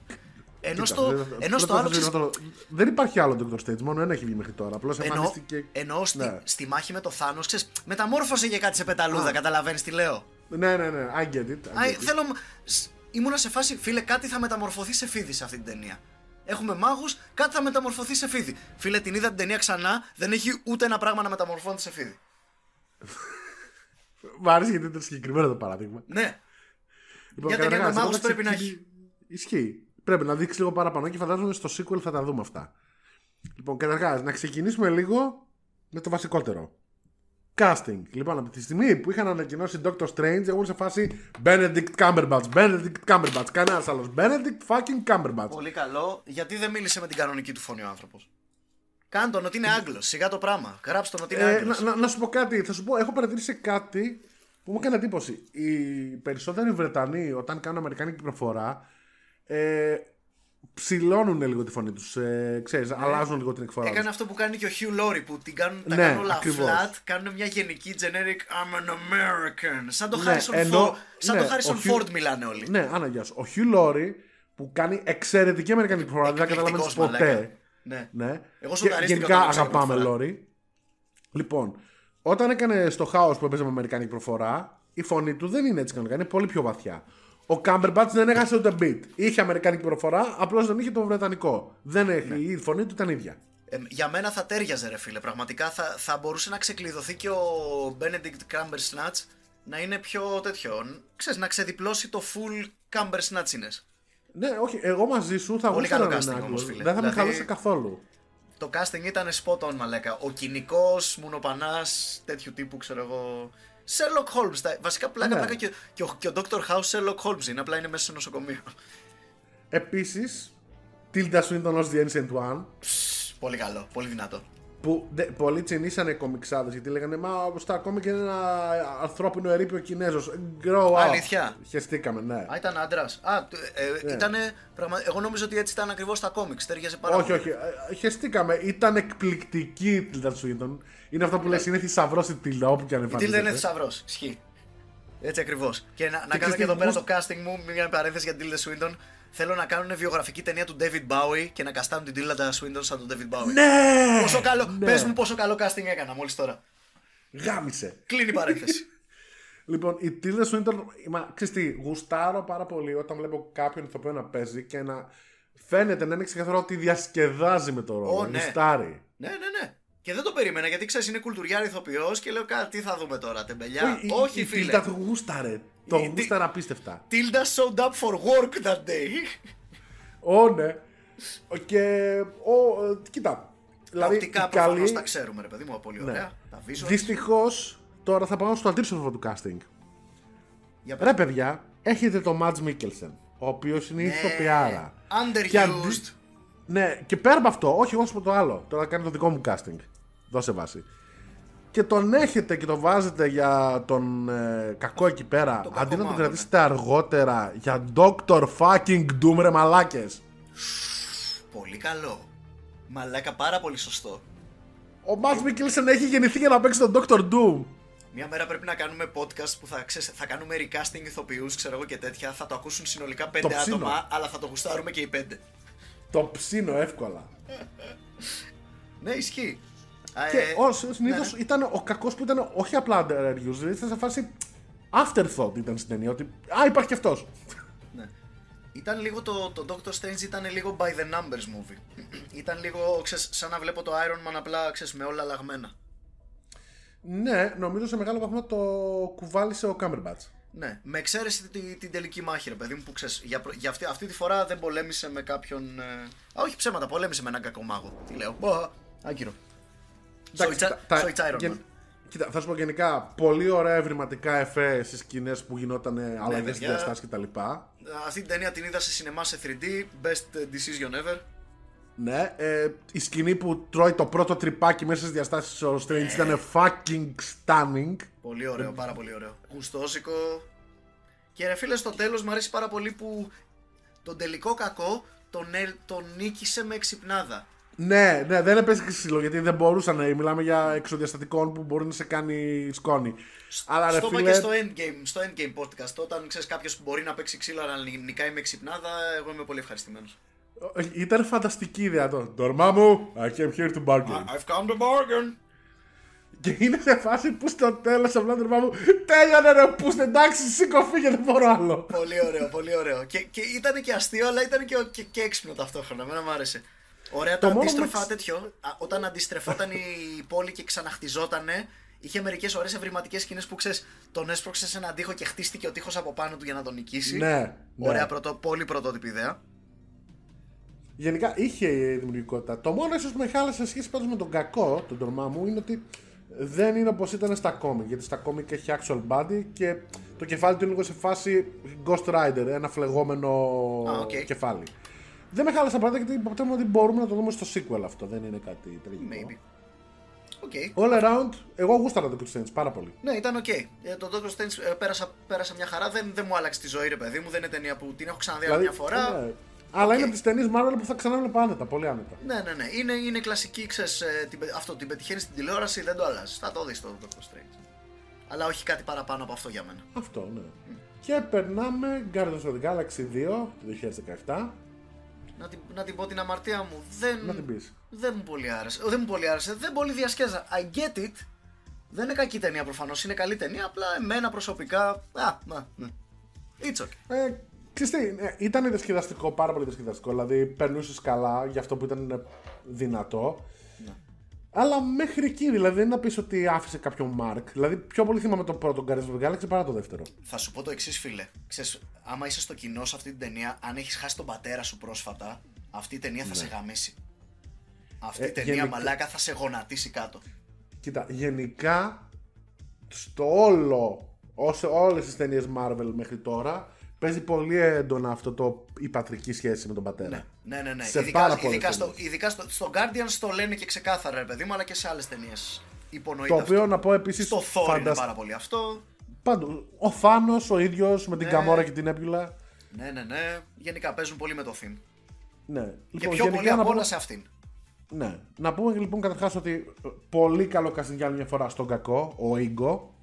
Ο, α- και απ' τους- Τράσελ. Απ' τους καλούς κακούς της Marvel, να τα λέμε αυτά. Ο Ίγκο ήταν πάρα πολύ καλός. δηλαδή, και ξεκινάει τόσο ωραία, δηλαδή έχει τόσο.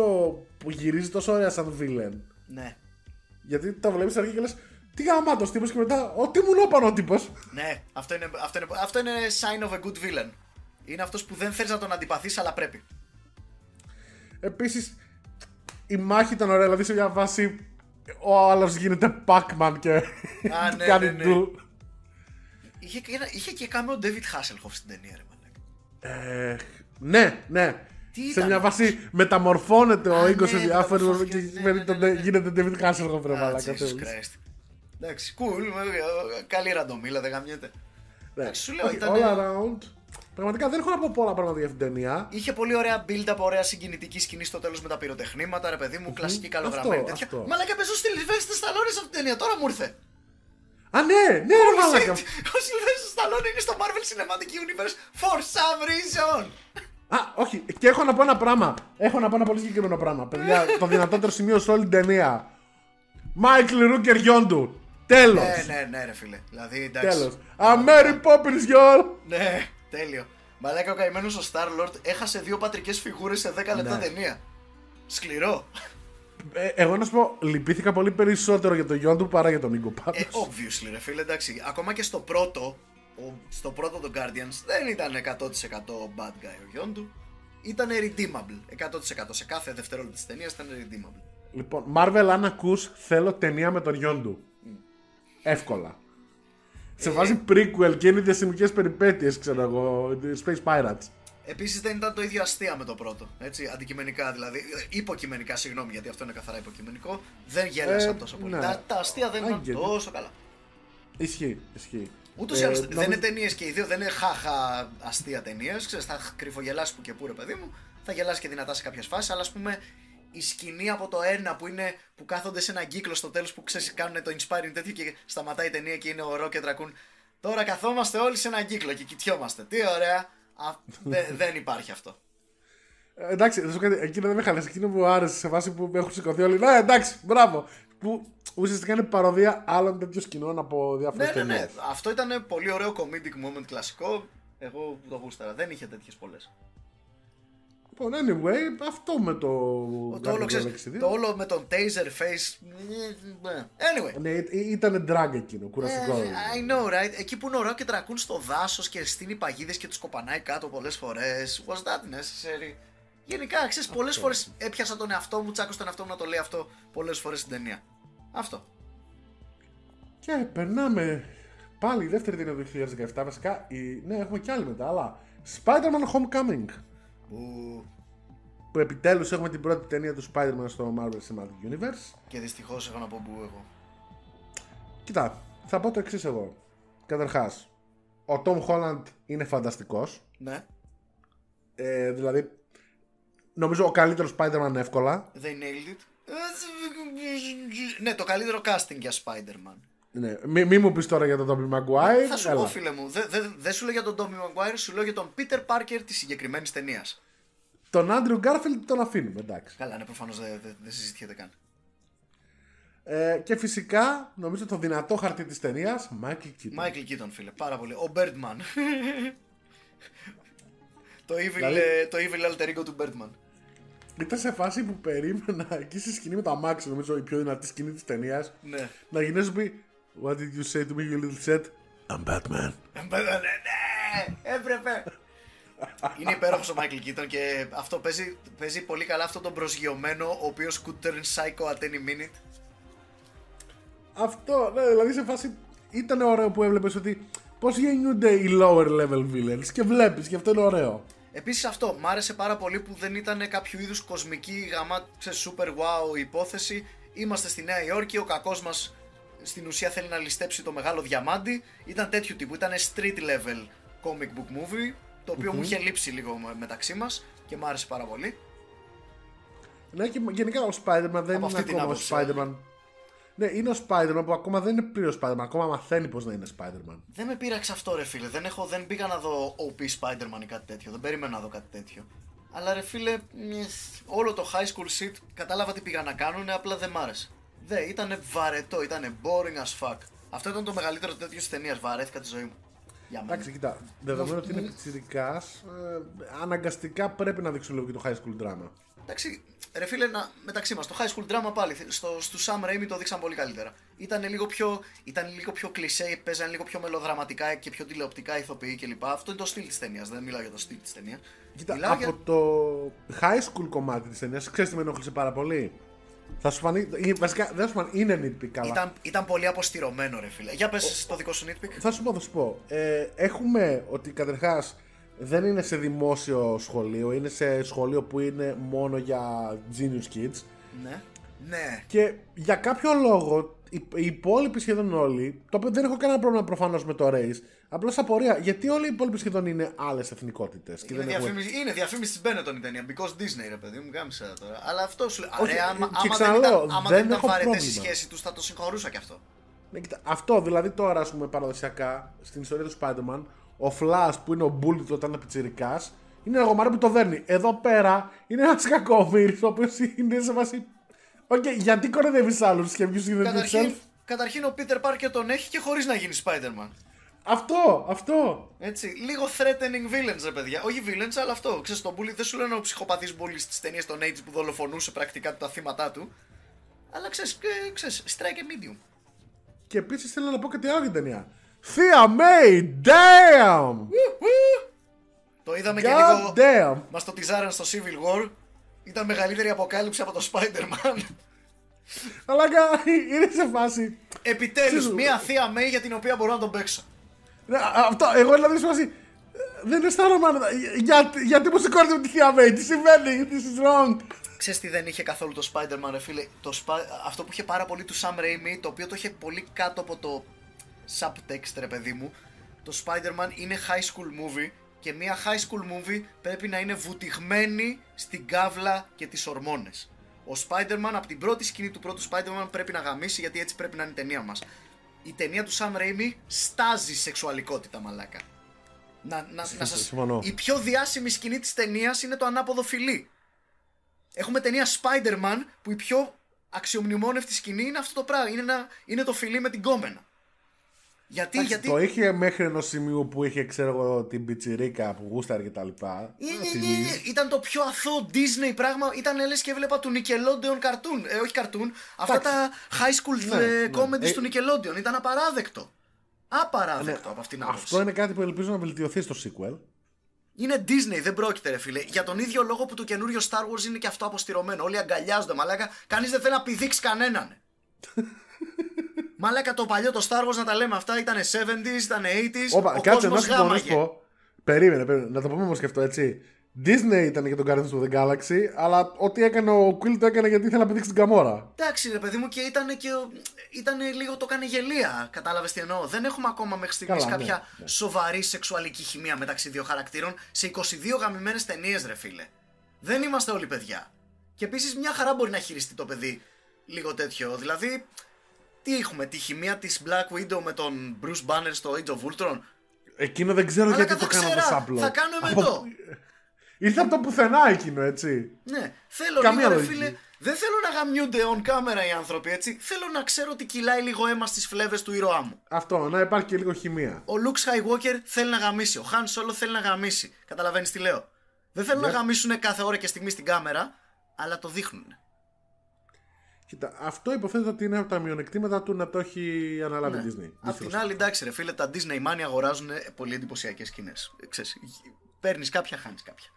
Ισχύει δηλαδή η σκηνή που είναι με το καράβι που κόβεται στη μέση ήταν γαμάτη Πολύ και ωραία. πολύ ωραίο callback στη σκηνή με το τρένο από το Spider-Man 2. Είχε ένα πολύ καλό αστείο η ταινία. Ένα πολύ καλό physical αστείο.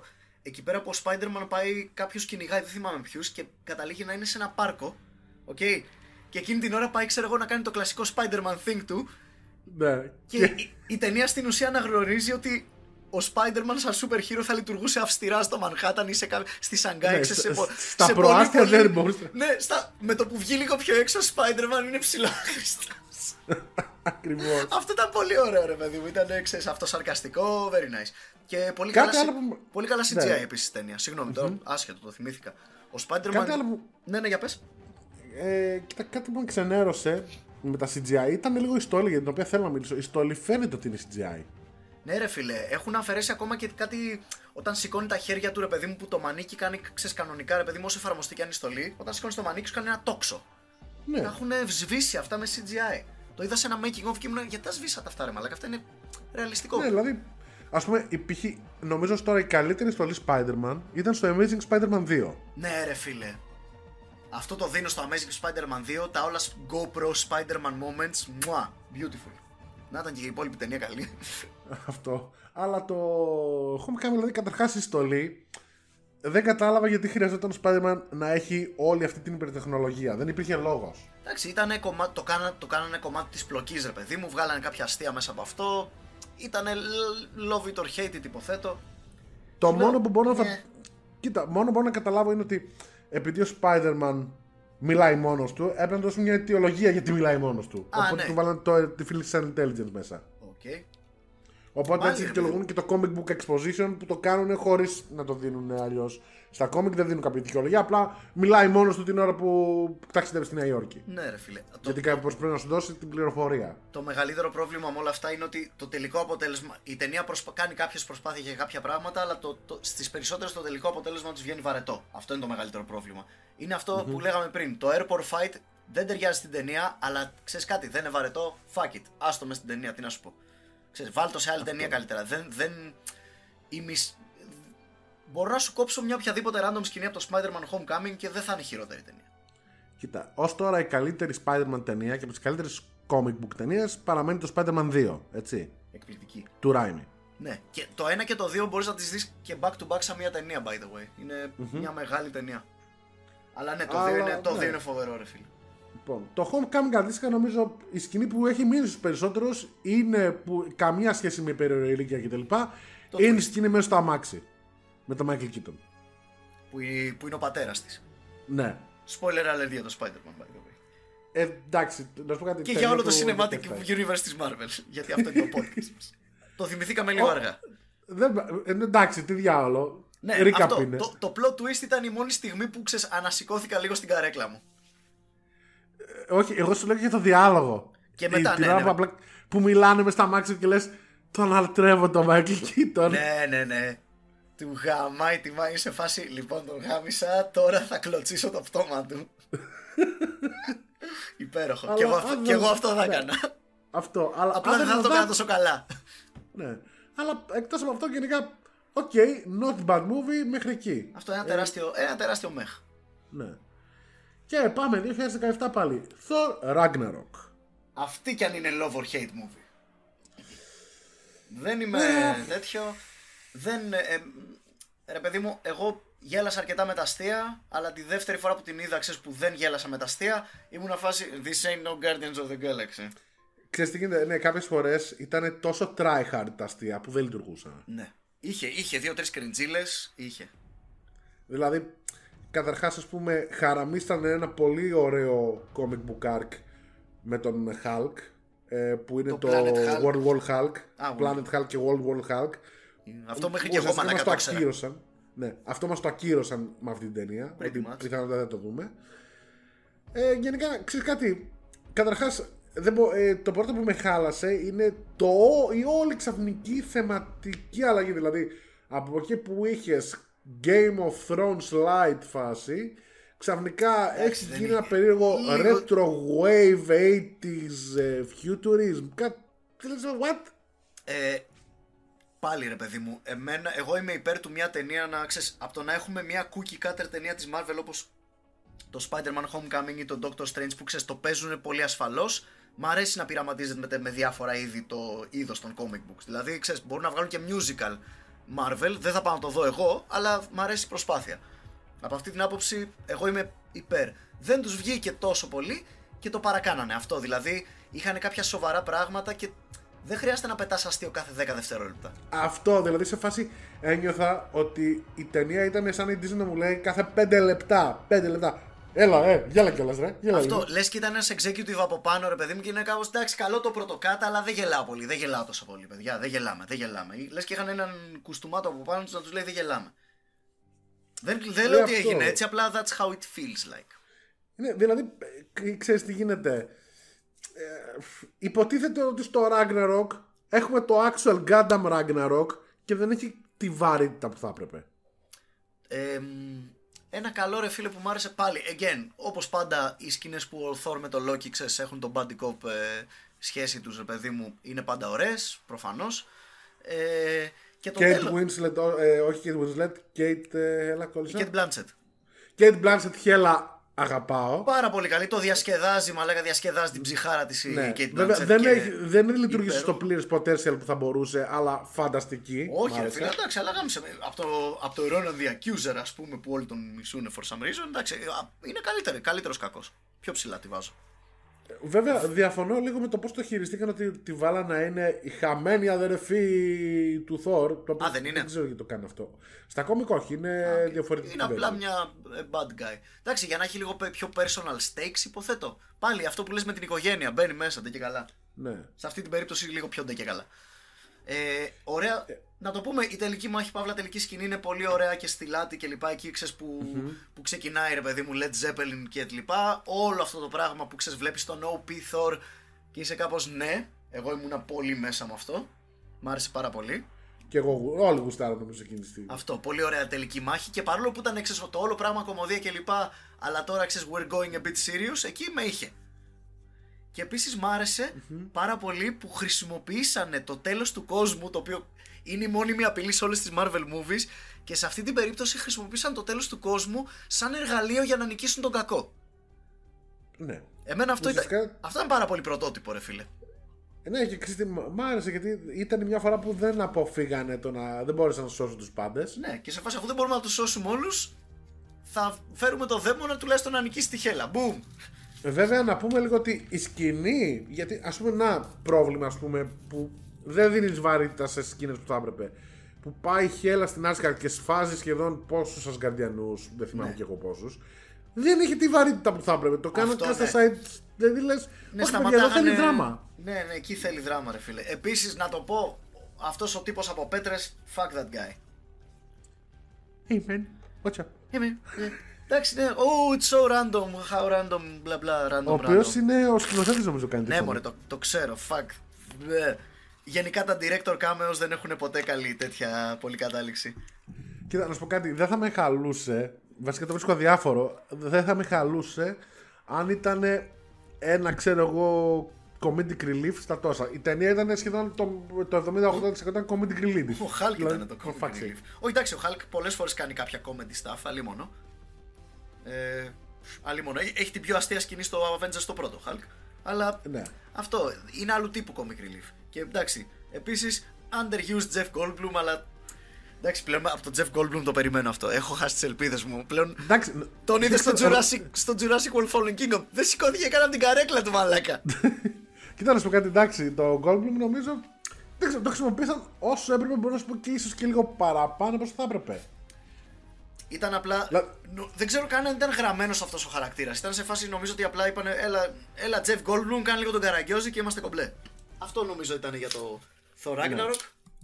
Λοιπόν, και μπορούμε να συνεχίσουμε με 2018 και Black Panther.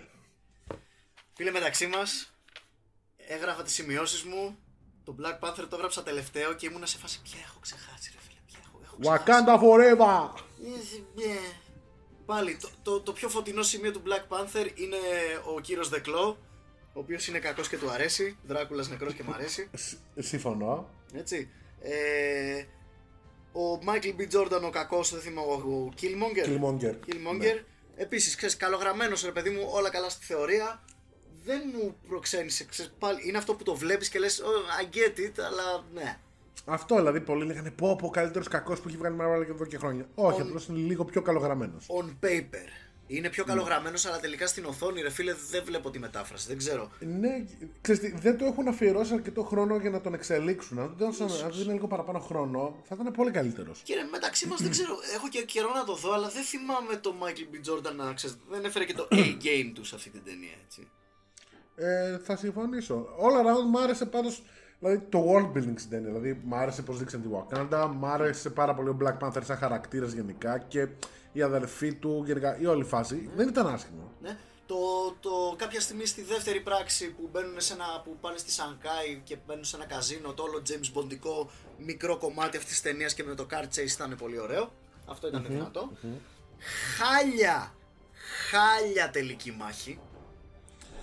Ε, ναι, ναι. Εντάξει, έχουμε δει και χειρότερα Final Battles, αλλά ναι, δεν ήταν και ιδιαίτερα καλό. Από την ώρα και που για άλλη πέφτουν μια στον φορά. αέρα, αυτά το, από την ώρα που και εκείνη την ώρα που ξέρεις, σου λέω από το σημείο που είναι CGI, δύο CGI γάτες μαλάκα και παλεύουν στον αέρα, στο τρένο εκεί πέρα.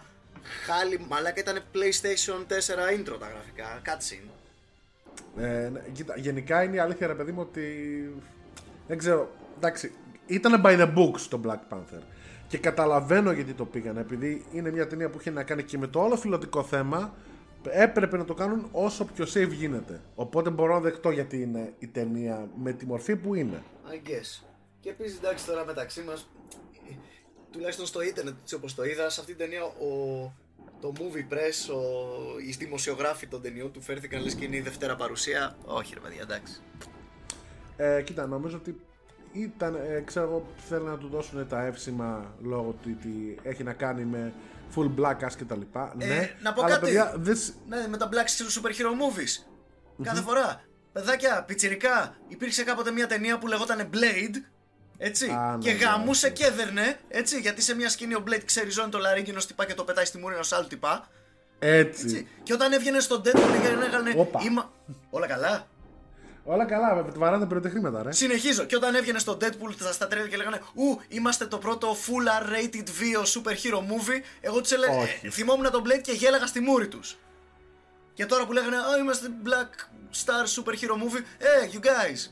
Εντάξει, ο Η άνθρωπος αλήθεια είναι ότι δεν πλήρωσε στο φόρους, αλλά μην το Blade- γαμάτε, έτσι. Στο Blade χρωστάμε πάρα πολλά γιατί ήταν η πρώτη comic book ταινία η οποία πήγε να κάνει κάτι πιο σοβαρό. Ναι, ρε φίλε. Πριν το X-Men, πριν απ' όλα. Ήτανε το, αυτό, αυτή, αυτή η τριλογία, η τριλογία ξέρεις, το, το 1, 2, 3 χτύπημα Blade, X-Men και Spider-Man είναι που φέραν τα μοντέρνα comic book movies. Αλλά το πρώτο που το έκανε σωστά και καλά ήταν το Blade, μαλάκα. Είχε να γίνει αυτό από το Batman το, του 89. Και χωρίς να είναι αναγκαστικά politically correct, έτσι. Μαλάκα, ο Blade, σε παρα- κάνε μας τη χάρη που θα είναι politically correct το Blade. Αλλά είναι ο τύπος που είπε την εξής ατάκα σε κακό που τους σκοτώσεις. Some motherfuckers are always trying to ice skate uphill, ρε Ναι, μαλάκα. και, και ο Deacon Frost τον κοιτάει εκείνη την ώρα και σε φάση What? και μετά φουσκώνει και, και ανατινάζεται. Μαλάκα, είμαι σίγουρος ότι αυτό πρέπει να ήταν ε, αυτοσχεδιασμός του West Snipes, ο οποίος είναι Ξεκάθαρα. μονίμως μαστουρωμένος στα γυρίσματα. Και μου το είπε μόνος του και εμεί και you know what fuck, it, το κρατάμε. Φίλε, ο Wesley Snipes λατρεύω αυτόν τον άνθρωπο όταν παίζει ξύλο. ε. Είναι τόσο μετρημένες οι κινήσεις του και ξέρεις μηχανικές και κλακ. Ξέρεις, κάνει το. επανατοποθετεί κάθε φορά το stance. By the way, audience, τόσο γάμισε τον Black Panther σαν ταινία. Είμαστε τα τελευταία 5 λεπτά και λέμε Και πως μιλάμε για τον γαμάει Blade. Blade. Κοίτα, πάντως ξαναλέω, εγώ δεν πέρασα καθόλου άσχημα με τον Black Panther, μου άρεσε.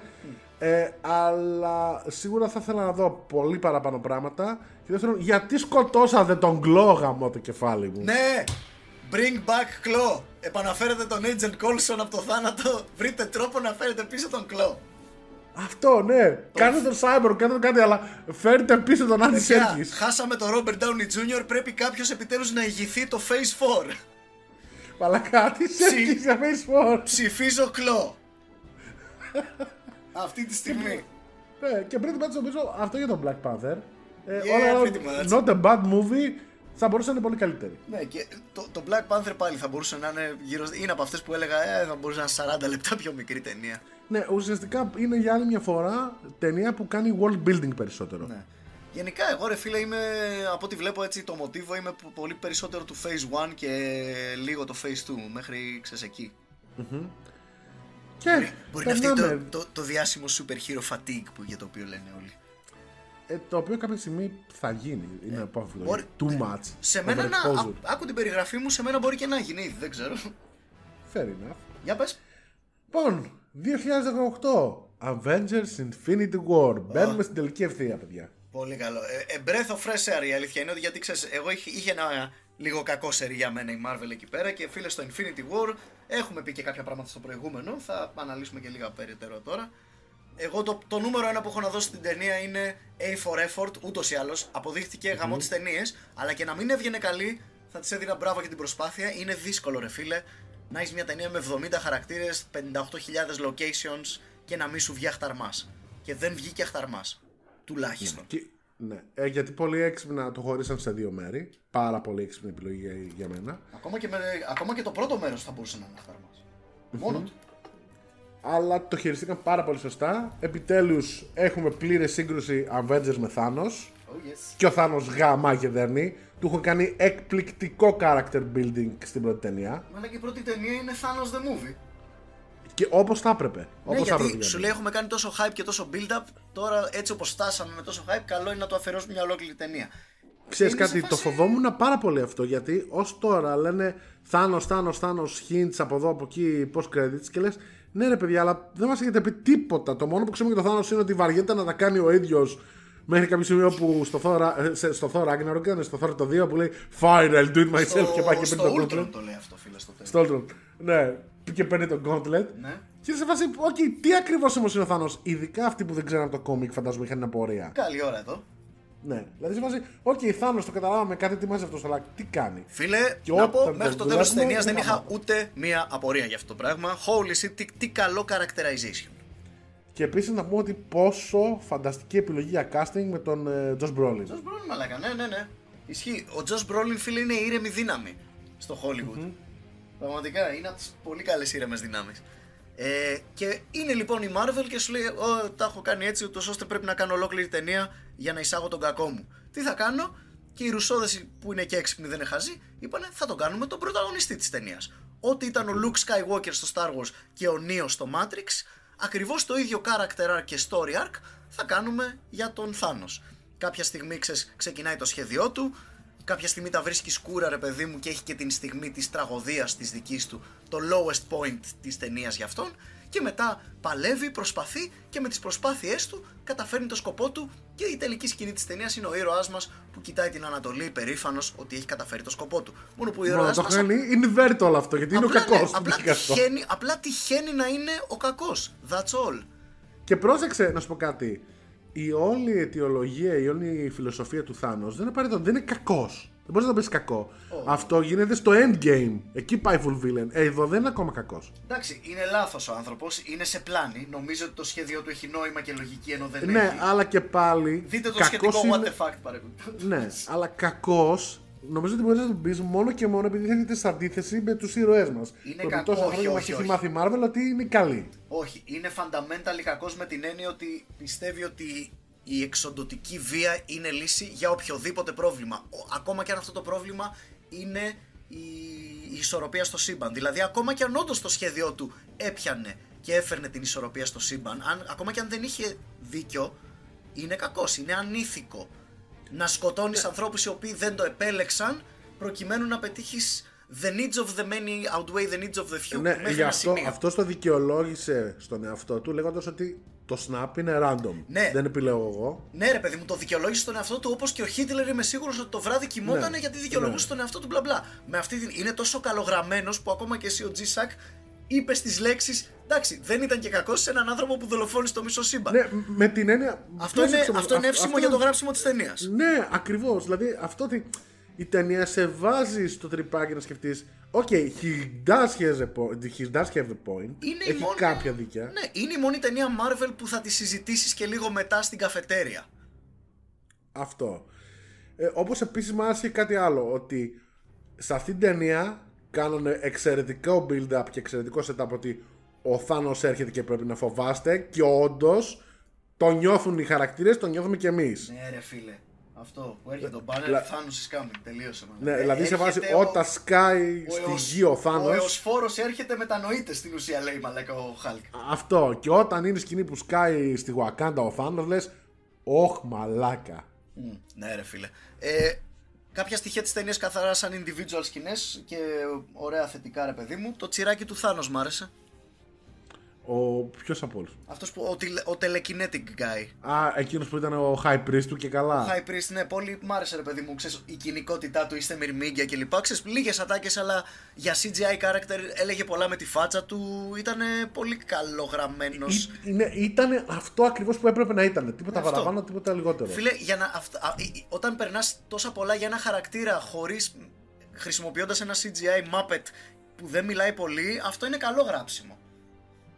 Λέει πολλά με τα μάτια αυτός ο man, γενικά, για CGI βλάκας.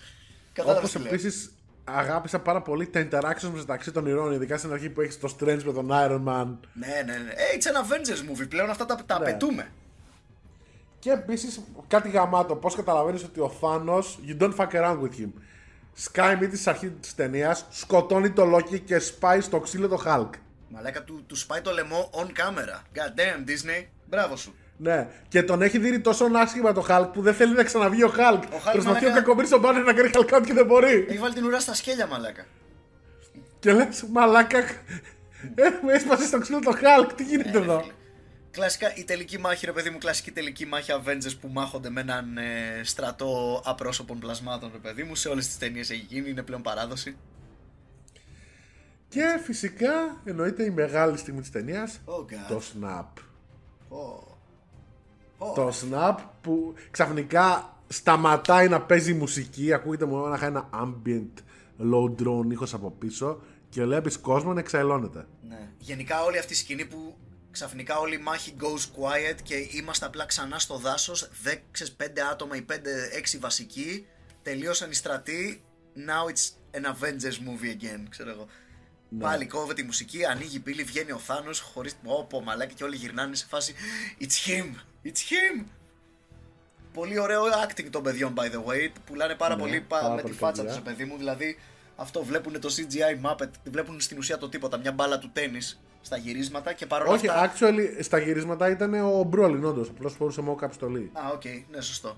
Εντάξει, μαλάκα αυτό. Και νομίζω απλά είχε από πίσω του κολλημένο ένα ξύλο και του για το φάση του eyeline. Thanos σε- Ναι, για το eyeline. Ναι. Πάντως γενικά το πουλάνε πάρα πολύ το φόβος και δέος όλο το cast. Πολύ καλά.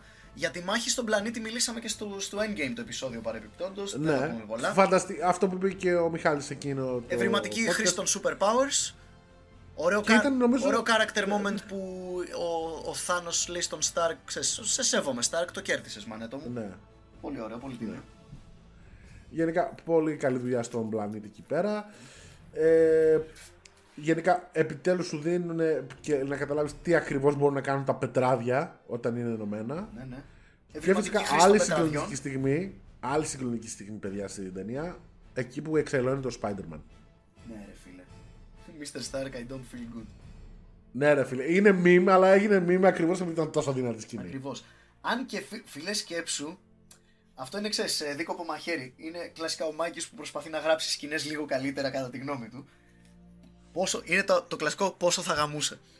Πόσο θα γαμούσε αν η ταινία τελείωνε εκεί που κάνει το, το snap ο Θάνος και η, ταινία, η οθόνη γίνεται άσπρη. Directed by Τάδε Τάδε Ρούσο, εκεί στο άσπρο, με μαύρα γράμματα. Ε, νομίζω θα ήταν πο- υπερβολικά τέτοιο. Μαλάκα, υπερβολικά... θα ξεριζώναμε τις καρέκλες από το σινεμά, θα είμαστε Μου κάνεις πλάκα! Μαλάκα, την επόμενη μέρα Δεν στα θα κεντρικά της χρειαζόταν τρέλερ. Disney στα κεντρικά της Disney έξω από το Magic Πισίνες. Castle θα ήταν τσουγκρί, τσουγκρά, έξω πισί, τσουγκρί, σφάτα και τέτοια μαλάκα. Μολότοφ. Σκέψου μαλάκα, θα ήταν μαλάκα. Πω πω το σκέφτηκα τώρα είναι very nice. Όχι, ξέρεις κάτι, αυτό όμως ήταν το γράμμα του ότι έτσι όπως τελειώσει η ταινία και σου λέει μάντεψε, χάσανε. Ναι, ναι, ναι. Σιωπηλή, ωραία, μίζερη. Ε, τελείωσε γιατί έπρεπε να ολοκληρώσει πιστεύω και το character arc του τέτοιο. Έπρεπε να δείξει, ξέρεις, το character arc του Thanos να ολοκληρώνεται. Ναι, και ήταν η φάση που έβλεπες ότι ξέρω, εγώ, όλοι οι προηγούμενοι κακοί δεν είχαν το, το σχέδιο τους δεν είχε τόσο μεγάλη φιλοδοξία, δεν ήταν συμπαντικού επίπεδου. Όχι, εντάξει, Και έρχεται ο αλλήμον. τύπος που έχει το συμπαντικό επίπεδο και τα καταφέρνει, σκοτώνει το μισό σύμπαν. Εντάξει, ρε φίλε, φιλόδοξα σχέδια είχαν εκεί οι υπόλοιποι. Οι μισοί θέλαν την καταστροφή της γης. Απλά ο Θάνο δουλεύει σε άλλη κλίμακα. Οι άνθρωποι ήταν UEFA και αυτός είναι Champions League. ρε παιδί. Εντάξει. Αλλά ναι, all Σκέψου. around νομίζω ότι ήταν η ταινία που σε προετοίμασε κατάλληλα. Έβαλε τη Marvel πάλι ότι ξέρετε κάτι, είμαστε η Marvel και γαμάμε και δέρνουμε. ναι, ναι. Ξεχάστε τις μαλακίες του Black Panther και την αδιαφορία του Thor Ragnarok. We're Ναι, back, το- baby. το- το- αυτό. Είμαστε εδώ και παίζουμε μπάλα σοβαρά. Ναι, ναι. Με- ε, Remember us. Αυτό. Ναι, δηλαδή ξέρεις, ξέφυγε και λίγο και γενικά σαν φόρμουλα από γιατί μέχρι τότε, μέχρι πριν το Infinity War, πλέον ήταν λίγο φορμουλαϊκή η Marvel. Δηλαδή σου αρχίσει έλεγε να ήξερε γίνεται λίγο πολύ πάρα τι θα δεις σε κάθε ταινία. Ναι. Ω, ναι, σε αυτό το πράγμα ε, το, το, το νούμερο ένα, ρε φίλε, δεν ήταν φορμουλαϊκή. Και το νούμερο 2, το κλασικό που λέω, παιδί μου, I sound like a broken record, δεν ήταν βαρετή ταινία. Παρόλο που ήταν τρεις ώρες, ξέρω εγώ, και είχε, να καλύ- είχε τόσο πολλά πράγματα να καλύψει και τα κάλυπτε τόσο καλά, που πραγματικά δεν. Τι να σου πω, η σκηνή που ο Θόρ ξυπνάει το αστέρι για να πάρει το τσεκούρι, όχι μαλάκα, τι λέω, μια χαρά σκηνάρα ήταν κι αυτή. Ναι, ναι, ναι, ναι, μια χαρά ήταν. Και ότι είχαν Peter Dinklage να παίζει γίγαντα Ναι, ό,τι δεν να έπαιξε είναι, πολύ ναι. καλά, αλλά Ναι. είχε πλάκα. Ναι, ναι, ναι, εντάξει, φαινόταν λίγο περίεργο. Αλλά έτσι Αυτό δηλαδή, Infinity War ταινιάρα. Δεν έχουμε να πούμε πολλά παραπάνω γι' αυτό. Ναι, ναι, ναι. Και, Και, περνάμε. εντάξει, Στο Ναι, Endgame. και περνάμε στη συνέχεια, πάλι 2018, Ant-Man and the Α, ναι, Wasp. Μα λέει Ant-Man and the Wasp. Μου σε φάση περνάμε στο Endgame. Το Ant-Man and the Wasp Όχι. το έχω δει μία φορά. Καλά πέρασα. Ε, μπορεί και να το ξαναδώ άλλη μία. Είναι τέτοιου επίπεδου ταινία. Ξέρεις, μ' αρέ- μ' άρεσε περισσότερο από το Thor Ragnarok, ρε παιδί μου. Σαν συνολική διασκέδαση. Συγκρίνοντας μίλια και πορτοκάλια πάντα. Αλλά μ' αρέσει.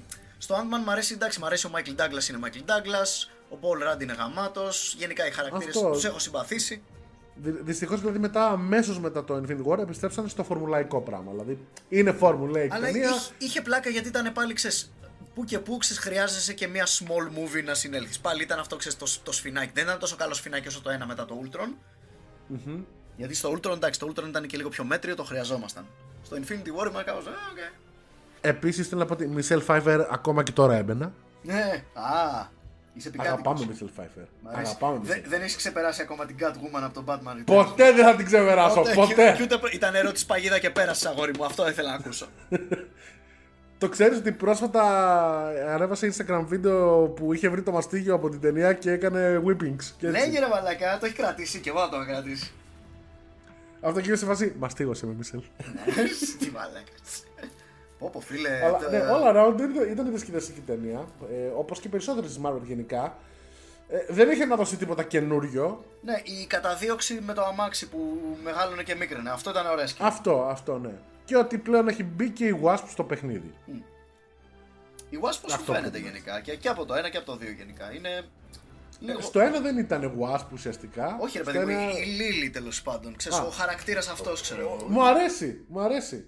Ναι, εντάξει. Ε, δεν, έχει, γενικά- δεν, είναι, πολύ- δεν είναι πολύ αξιομνημόνευτη σαν female character της Marvel, ρε παιδί μου, έτσι. Ε, Ναι, γιατί δεν είχε χρόνο να αναπτυχθεί. Γιατί ουσιαστικά ήταν side player στην ιστορία του Ant-Man.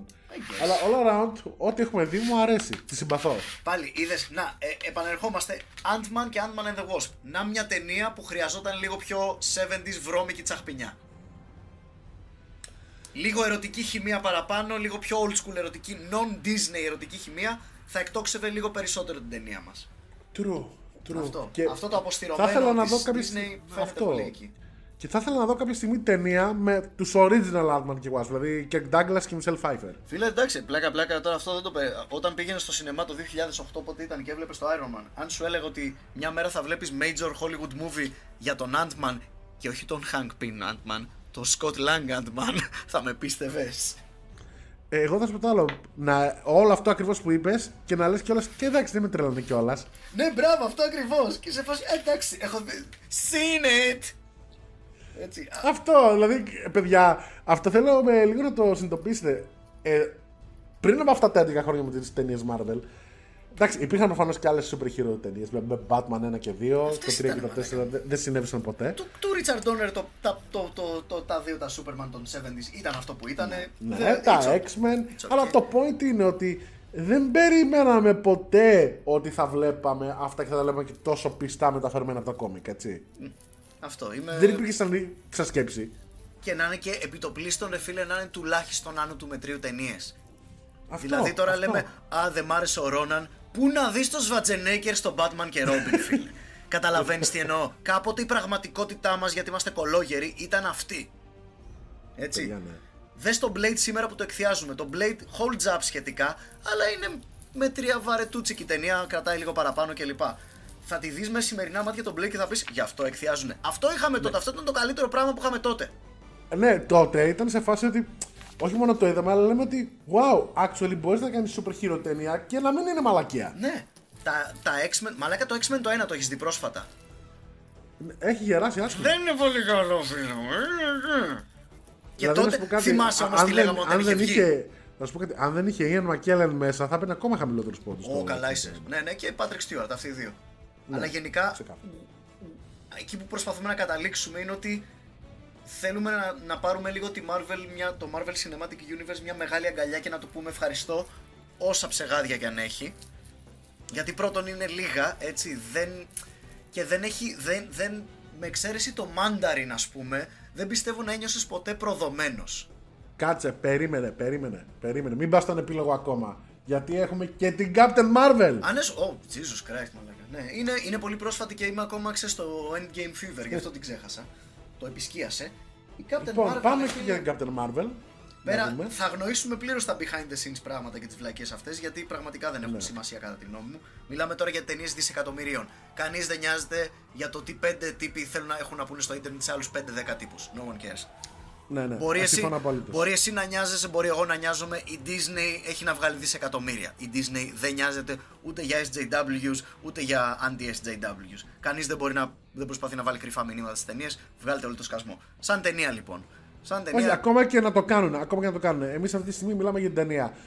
Σε άλλο podcast ίσως θα την, μπορούσαμε απο- να το κατά θίξουμε την αυτό. άποψή μου είναι αυτό ρε παιδί μου ότι you're seeing way too much into it. Νομίζετε ότι το χόμπι σας και η κάβλα σας απασχολεί μεγάλους executive τεράστιων εταιριών. Δεν τους νοιάζει παιδιά. Πραγματικά τους νοιάζει πώς θα βγάζουν λεφτά από τις ταινίες. Οι περισσότεροι από αυτούς δεν έχουν διαβάσει καν τα comics. No one cares. Ναι, και να πω εδώ, να κλείσω αυτή την παρένθεση και να, πω το, να προσθέσω το εξής απλό. Παιδιά, αν ας πούμε οι περισσότεροι αντί για SJWs ήταν ξέρω εγώ ζωβινιστές, μένινες, whatever, εκείνους θα λαμβάναν υπόψη τους απλώς επειδή είναι περισσότεροι και φέρνουν λεφτά. Είναι απλά, δεν είναι περισσότεροι. Ούτε, εντάξει, SJWs υποθέτω είναι λίγο περισσότεροι, Ναι, αλλά και αυτοί. Καταλαβαίνεις τι θέλω να πω, έτσι, και, ναι. και οι SJWs μειοψηφία είναι. Είναι μειονότητα όπως και οι αντίπαλοι τους τέλος πάντων, οι whatever, Αυτό. αυτοί που πλακώνονται στα φόρουμ. Γενικά είναι πολύ εύκολο να χαθεί στο μικρό κόσμο του ίντερνετ και να ξεχάσεις ότι εκεί έξω υπάρχουν δάσκαλοι και οικοδόμοι και πυροσβέστες. Ακριβώς. Κατάλαβες; Το ότι εσύ ασχολείσαι όλη μέρα με αυτά είναι όπως εμείς όταν πηγαίναμε φαντάρι που ασχολούμασταν με τα εσωτερικά του στρατοπέδου, λες και ήταν το πιο σημαντικό πράγμα στη ζωή μου και με το που παίρναμε άδεια ήμουνα. Κοίτα ρε μαλάκα με τι πράγμα προβληματίζομαι. Υπάρχει αληθινός κόσμος εκεί έξω. Η Disney δεν, δεν, δεν τε- τα υπολογίζει αυτά τα πράγματα. Δεν προσπαθεί να κάνει κάτι τέτοιο. Και το ίδιο, by the way, ισχύει και για το Star Wars. Που λένε ότι η Disney ξαναπροσέλαβε τον J.J. Abrams για να διορθώσει τη ζημιά που έκανε ο προηγούμενος. Ο J.J. Abrams και ο προηγούμενος σκηνοθέτης συνεργάστηκαν στη συγγραφή της επόμενης ταινίας. Ήταν όλα μες στο σχέδιο. Ξέρουν τι κάνουν οι άνθρωποι. Είναι αυτή τη στιγμή το μεγαλύτερο μηντιακό conglomerate στον πλανήτη. Αυτά. Αυτό ήταν το rant Και μου. αυτό. Captain Αυτό. Marvel, Και, παιδιά, λοιπόν. Πάμε, ναι. Ναι, that Captain Captain Marvel. Marvel. Οπότε σαν ταινία η Captain Marvel ήταν λίγο Suicide Squad for my taste.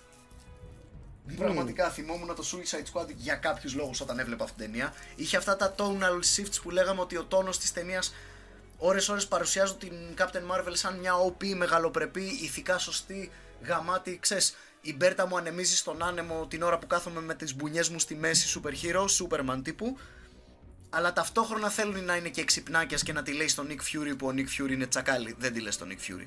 Ναι, όπως επίσης και τη μια στιγμή τη βλέπεις, ναι, ξέρω ακριβώς τι κάνω, πάμε να κάνουμε, και την άλλη στιγμή δεν ξέρω να χειρίζομαι τις δυνάμεις μου. Ναι. Δεν αποφασίστε. Αυτό. Τις μισές φάσεις είναι ο Tony Stark Light, τις άλλες μισές είναι Celestial Being, ξέρω εγώ practically. Ξέρεις, Και- πά- και πάρτε να πω- μια απόφαση. Να πω την αμαρτία μου. Δεν νομίζω ότι η Brie Larson έχει κάνει τόσο καλή δουλειά. Μα, ναι, το χειρότερο κομμάτι της ταινίας, δυστυχώς το χειρότερο κομμάτι της ταινίας ήταν η Brie Larson, ήταν η πρωταγωνίστρια. Δε- δεν είχε όρεξη μαλάκα εκείνη τη μέρα. Πραγματικά. Δηλαδή, γενικά, αυτό δεν είχε κάτι ξεχωριστό, δεν έφερε στο ρόλο κάτι ξεχωριστό. Ήταν σαν να μην είχε ψυχή, σαν να μην είχε καρδιά. Απλά Έπαιζε- ήταν by the numbers ερμηνεία. Έπαιζε όπως έπαιζε περίπου η Χάλι Μπέρι στις ταινίες X-Men. Που είναι ok να παίζεις άμα είσαι 8ο χαρακτήρας στην ταινία. Που έχει τον Ian McKellen και τον Patrick Stewart. Αλλά όταν είσαι η πρωταγωνίστρια που πρέπει να σύρει όλη την ταινία και μια σειρά άλλες ταινίες πιο μετά. Και είσαι πρακτικά ο Σούπερμαν αυτού του σύμπαντος, από ό,τι έχω καταλάβει. Είσαι ο π χαρακτήρας, ο οποίος στην ουσία η παρουσία του και μόνο νικά στη μάχη. Δεν. Ναι, δηλαδή δεν το πούλησε. Για να δεν το Αυτό. πούλησε. Δηλαδή σκέψου ας πούμε αυτό, σκέψου πόσο ένας καλός πρωταγωνιστής και ένας ηθοποιός που σκάει με μεράκι μπορεί να μετατρέψει τον Λόκι ας πούμε που δεν τον ήξερα ποτέ κλπ. κλπ που είναι εξίσου διάσημος χαρακτήρας της Marvel για το ευρύ κοινό. Όσο ήξερα τον Λόκι, ήξερα και την Captain Marvel παιδιά. Έτσι. Και τώρα, ακόμα και μετά την πρώτη ταινία Thor και μόνο στην πρώτη ταινία Thor και τα 20 λεπτά που παίζει, 30 λεπτά που παίζει ο Λόκι σε αυτήν την ταινία, τι συγκρίνουμε τώρα; Πώς μια πρωταγωνίστρια μπορεί να καταρακώσει μια ολόκληρη ταινία, δυστυχώς. Ναι, όπως επίσης. Γενικά, ρε παιδί μου, η ταινία μου έδωσε ε, την εντύπωση ότι είναι filler. Είναι filler μέχρι το endgame. Ναι, υπομονή, παιδιά. Ήταν filler και απλά έπρεπε να δικαιολογήσει την ύπαρξη της Captain Marvel στο endgame για να εξηγήσει κάποια πράγματα που γίνανε σε εκείνη την ταινία. Αυτό λες και δεν είχε κανένας όρεξη, ρε φίλε μου, μου φάνηκε. Εκτός από τον Ben Mendelssohn, γιατί ο Ben Mendelssohn έχει πάντα όρεξη. Είναι αυτός με τα. Και ο Τζου- Είναι αυτός και με ο τα Τζουλο- αυτιά. Ναι, Α, και ο Τζουλο ναι, έπαιξε ο ωραία. Τζούτλο, εγώ, εγώ ήμουν έτοιμος. Α, ο Τζούτλο έσκασε για την επιταγή του. Ο Τζούτλο, μαλάκα, έπαιζε πολύ πιο αφοσιωμένα από την Brie Larson. Αυτό, δεν ξέρω. Η Brie Larson και γενικά να σου πω κάτι. Ξέρεις ποια θα γούσταρα τρελά να δω σαν Captain Marvel; Την Katie Sackhoff που έπαιζε στο Battlestar Galactica. Και τη Σάκοφ τώρα με, με, με πιάνει αδιάβαστο δικαί μου. You beat me. Η τύπησα νομίζω θα έκανε πολύ καλύτερη δουλειά. Πώς γράφεται; Ε, Α, να, τη S-A-C-H. βρήκα, τη βρήκα. Ναι. Katie Sackhoff. Οκ.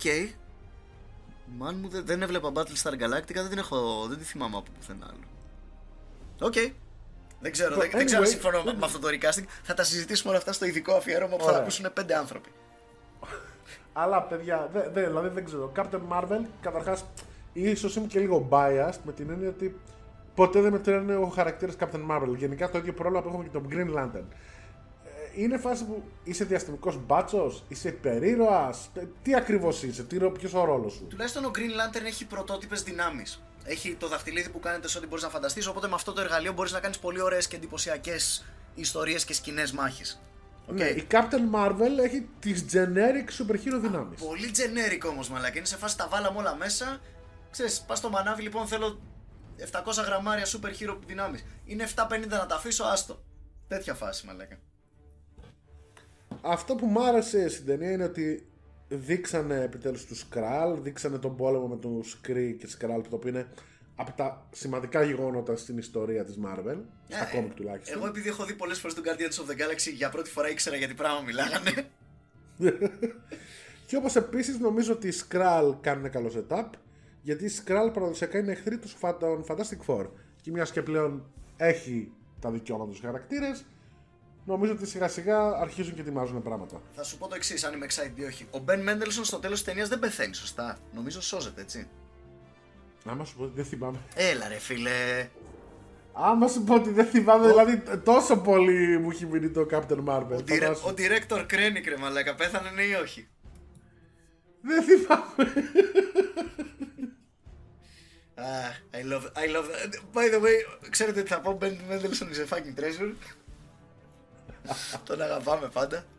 Ναι, ναι, Έπαιζε πλάκα, στο πλάκα. Die Hard, μαλάκα. Ο Ben Mendelssohn, το θυμάσαι, ήταν στο Die Hard το πρώτο. Ήταν ο ανίκανος police captain που ήταν στον ασύρματο. Που Ήταν για τον Μπούτσο. ναι, ρε φίλε. Ναι. Νέος μπουζάτος Ben Mendelssohn. Φρέσκος. Από την άλλη, μου αρέσει στο Captain Marvel ότι μας έδειξαν Fury στα νιάτα του, κόλλησαν στα νιάτα του. Πολύ καλό youth effect στο Fury, μαλάκα. Όπως και στο Michael Douglas στο, I- στο Ant-Man. Αλλά ειδικά και στο Nick Fury το πετύχανε πάρα πολύ καλά. Το youth effect. Βέβαια, ενίοτε όταν πρέπει να τρέξει ο κακομύρης, δεν τρέχει σαν νέος, exactly, έτσι. Εντάξει, ρε, τι να κάνει Ή- ο άνθρωπος; Α, εκεί που γέλασα πολύ, ρε φίλε, το πρόσεξα με σκούντιξε ο πρωτοτατάρ, ο τέτοιος που είχα πάει μαζί στο σινέμα τέλος πάντων.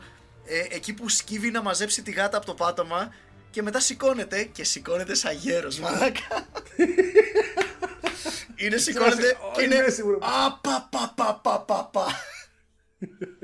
Να σου πω κάτι. Παρά αυτά, ο Τζάξον είναι από του πιο καλοκρατημένου για την ηλικία του, φίλε. Ναι, black το don't, δίνω. black don't crack, my friend. Έτσι. Αλλά ναι, all around νομίζω ότι είναι η ώρα να πούμε τον επίλογο μας και το Κάτσε, ρε νομίζω φίλε, πολύ δεν, ωραία. μι- δεν μιλήσαμε για το endgame. Ταρατά, ταρατά. Ναι, αν θέλετε endgame στο podcast, Ναι, παιδιά. ξέρετε. Επίσης, δεν θα κάνουμε ranking. Το ranking θα το συμπεράνετε από όλα αυτά που είπαμε. Ακριβώς. Νομίζω ότι ξέρεις, είναι σε φάση η χειρότερη ταινία για μας που παίζει το Captain Marvel. Ναι, ψηλό εκεί. Ε, Το Black Panther είναι αρκετά κάτω για μένα. Captain Marvel. Ναι, ναι. Δηλαδή, ακόμα και αυτά που λέγαμε στην αρχή ότι ξέρεις, σε σχέση με το Captain Marvel, θα, θα βλέπα το Thor the Dark World. Ίσως, δεν ξέρω ρε φίλε. Gun to my head, δεν ξέρω ποιο θα βλέπω. Στα, στα ίδια επίπεδα θα τα βάζα εγώ λίγο πολύ. Ξέρεις τι, στο Thor the Dark World συμπαθώ λίγο περισσότερο. Ναι, ναι έχει Loki μέσα. Όχι, όχι, Thor the Dark World θα βλέπα. Έχει Hemsworth. Ωραίος είναι ο Αλλά, Hemsworthάκος. ναι. Το- Κοίτα, έχουμε ένα σταθερό ότι ε, Winter Soldier στην κορυφή. Μμμ. Εγώ έχω Iron Man 3 εκεί ψηλά και Avengers. Αυτή είναι η τριάδα μου. Το Avengers στο πρώτο. Καλά, εντάξει, στο, στο- εγώ διαφωνώ καθόλου στο Iron Man 3, αλλά It's okay, γούστα it's είναι okay. αυτά. Agree to disagree. Δεν, δεν, δεν το περιμένω. Καταλαβαίνω ότι είμαι η εξαίρεση σε αυτό το πράγμα. Επίσης, παιδιά, όπως πάντα ξέρω εγώ, αν έχετε να μας κράξετε, να μας συγχαρείτε, να μας πείτε οτιδήποτε στα σχόλια. Και πάνω απ' όλα να διορθώσετε λάθη που κάνουμε στη σειρά με την οποία λέμε μια ταινία. Ναι, γιατί, παιδιά, ξαναλέω, σίγουρα θα έχουμε κάνει κάποιο λάθος, κάθε μας έχει ξεφύγει. Όχι, ξεκάθαρα. ρε, είμαστε θεοί. Είμαστε ο Πάπας. Όχι, πρέπει να καταλάβουν λίγο ότι γιατί δεν είναι σε φάση, δεν έχω μπροστά μου ένα χαρτί και έχω γράψει τα πάντα. Ακόμα και οι Ναι, παιδιά, σημειώσεις που έχουμε. Δεν είναι. Ό,τι ακούτε αυτό γίνεται, ναι, κάτσε να σου πω. Σημειώσεις. Spider-Man Homecoming. Συν High School Shit. Συν Villain. Πλην Boring. Αυτές είναι οι σημειώσεις μου. Ναι, και ούτε κάναμε πρόσφατο μαραθώνιο, ξέρω εγώ κτλ. Απλώς μιλάμε από μνήμης και μιλάμε το τι μας άφησε. Νομίζω κάναμε ό,τι καλύτερο μπορούσαμε, actually. Ναι, ναι. Όχι, μπράβο μας. Μπρά... Όχι, έχεις δίκιο, Τζι. Έτσι. Μπράβο. No regrets. Way to pat yourself on the back. Επειδή κάποιος πρέπει να το κάνει. ναι, ναι. Ε, μα ε, καιρός ήταν. Ωραία, λοιπόν. Αλλά ναι. Ποιο είναι το επόμενο, λέγε τώρα, έλα, ξέρεις. Σ- Τι, τι επόμενο, τι θέλετε επόμενο; Τι Ξέρω. θέλετε από τη ζωή μου; Όχι τι επόμενη, ταινία, το επόμενο Geek Out Session, λέγε. Επόμενο Geek Out Session. Τι να κάνουμε, να κάνουμε κανένα έτσι, να κάνουμε για ταινίες Star. Ξέρεις τι. Ε, νομίζω Προφανώς ότι... πρέπει να είναι ταινιακό για να ξέρω κι εγώ να πω πέντε Ναι, πράγματα. Ξέρεις κάτι, νομίζω ότι έχει έρθει η ώρα να πάμε να παίξουμε ξύλο με fans Star Wars. Το original. Ή γενικά. Ο, όλα. Να, α, να κάνουμε αυτό που κάναμε τώρα. Πάλι τρεις. Άκουσε με, είναι 8 ταινίες, δεν είναι 22, πάλι 3 ώρες θα είναι. Σας προειδοποιώ, αγαπητοί ακροατές. Ε, φυσικά. Έτσι. Δε, δηλαδή και, ο- και ο Τζι να κλείσει το podcast, εγώ θα συνεχίσω μόνος μου να μιλάω. Κοίτα, να, να σου πω κάτι. Από όσο κατάλαβα, εσύ είσαι Star Wars fan, ωραία. Ε, ναι, από, των ταινιών. Ωραία. Εγώ δεν είμαι και τόσο, οπότε θα είναι ενδιαφέρον. Cool. Μ' αρέσει. Τέλεια, τέλεια. Παιδιά, μην με σταυρώσετε, σας παρακαλώ. Ωραία λοιπόν, τρίωρος μαραθώνιο Star Wars. Για λίγους. Αυτό θα είναι το τέτοιο. Σου βρήκα boy. τίτλο για το podcast σου, μαλάκα. Longer than Star Wars. Longer than Star Wars. Longer than George Lucas, Τα, φίλε. τα podcast που θα είμαι εγώ guest θα έχουν αυτό την ονομασία αστερίσκο, ρε παιδί μου, Longer than Star Wars. Λοιπόν, όπως και να έχει. Ε, ναι, γενικά αυτό που έλεγε πριν ο Μάικ είναι ότι χρωστάμε πολλά Α, ναι. στο Marvel Cinematic Universe για το πώς έχει αλλάξει τον κινηματογράφο, για το τι έχει κάνει για την pop κουλτούρα γενικά και την όλη φάση με τους super heroes. Συνέχισε το από εκεί που το έλεγες, Μάικ. Ναι, αυτό. Ή προφανώς θα έχει κάποια σκαμπανεβάσματα. Οποιοδήποτε franchise είναι για 11 χρόνια στο προσκήνιο με 22 ταινίες θα έχει σκαμπανεβάσματα. Αλλά ώρε-ώρε νομίζω, ειδικά στο ίντερνετ, δεν θέλω να είμαι μέρος του ηλίθιου wave of positivity που το μαστίζει τελευταία. Αλλά ώρε-ώρε παρά είμαστε αρνητικοί με τις ταινίες της Marvel και ξεχνάμε πόσο. How bad it can get. Ξέρεις τι, αυτό έχουμε την πολυτέλεια να το πούμε εγώ και εσύ. Οι νεότερες γενιές που μεγαλώσαμε αυτές τις ταινίες Ναι, δίκιο. δεν ξέρουν το πιο πριν και είναι λογικό για αυτούς. Ναι, παιδιά, άμα δεν το ξέρετε, πραγματικά μ, μ, πηγαίνετε στο βίντεο κλαμπ της γειτονιάς σας, πάρτε τη βιντεοκασέτα Batman Forever και δείτε την. Βάλτε την μέσα στο βίντεο και δείτε γιατί τι εννοούμε. Βι- Βάλτε τη στο βίντεο. Βάλε το. το Τι, τι είναι βίντεο; θες Τι super, είναι βίντεο κασέτα; θες 90 super hero movie μαλακά; Steel με το Σακίλ O'Neal. Ρούφα το. Αυτές Θες ήταν. να, σε... αυτές ήταν θες να τις- σου πάω χειρότερο; Ναι. Θες να σου πάω Δώσ' χειρότερο; το. Nick Fury, David Hasselhoff. Ω, μαλάκα. Ψ, Ε, The Shadow. Υπάρχει Bill- αυτό. The Shadow με τον Billy Zane. Όχι, το The Shadow ήταν ή το The Phantom. The Phantom, συγγνώμη, The Phantom με τον Billy Zane. Ο Alec Baldwin ήταν στο Shadow. Ναι, ο Χριστέ μου. Μαλάκα, να άλλο podcast πρέπει να κάνουμε. Οι κακές σούπερ Κακές σούπερ χειρό μου. Captain America με JD Salinger. που, που κλέβει το αμάξι ενός γέρου ρε μαλάκα. Ε, παιδιά, ναι, αυτά ψάχτε τα στο YouTube. Ω, Χριστέ. να δείτε τι έκανε κάποτε η Marvel, Ναι, ναι, τι ναι. συνέβαινε κάποτε. Πραγματικά παιδιά, πόσοι... που- Καλά, γενικά οι super hero movies και πόσο μάλλον η Marvel μαλάκα. Αλλά όπως και να έχει, εντάξει, συμφωνώ εν μέρει σε αυτό που λες. Θα πω όμως και το άλλο. Ότι κάποτε ήταν τα, χα- τα πράγματα χάλια. Δεν σημαίνει ότι δίνουμε free pass σε ό,τι βγαίνει σήμερα. Όχι, όχι, όχι. Απλά ώρες-ώρες το παρακάνουμε με την αρνητική κριτική και είμαστε λίγο nitpicky στο ίντερνετ. Τίνουμε, όπως πάντα. Είμαστε geeks. Το nitpick είναι στη φύση μας. Ω, φα- εντάξει, καλά. Fine. Δηλαδή, να, να σου πω κάτι. Έχεις κάνει ολόκληρη σειρά βίντεο από αυτό το nitpicking. Ξέρεις, ίσως αυτό το έχω βγάλει από, το... το έχω βγάλει από μέσα μου και τώρα ξέρεις κάω με νέα οριμότητα, κατάλαβες. Καλά, κάτσε να αρχίσω να του γράψω κάτι που γουστάρει, να δεις τι θα γίνει. Ούψ. Ωραία λοιπόν, μέχρι εκείνη τη φορά αγαπητοί φίλοι. Λοιπόν, ναι, να περνάτε πολύ ωραία. Ευχαριστούμε και. Πα- Υπερευχαριστούμε βασικά που είμαστε μαζί μας εδώ και δυόμιση Ναι ώρες. παιδιά, να συνεχίσετε να υπεραναλύετε ταινίες στο ίντερνετ, το γουστάρουμε, γι' αυτό είμαστε εδώ. Ακριβώς. Και μέχρι την επόμενη φορά να περνάτε όλοι σας καλά.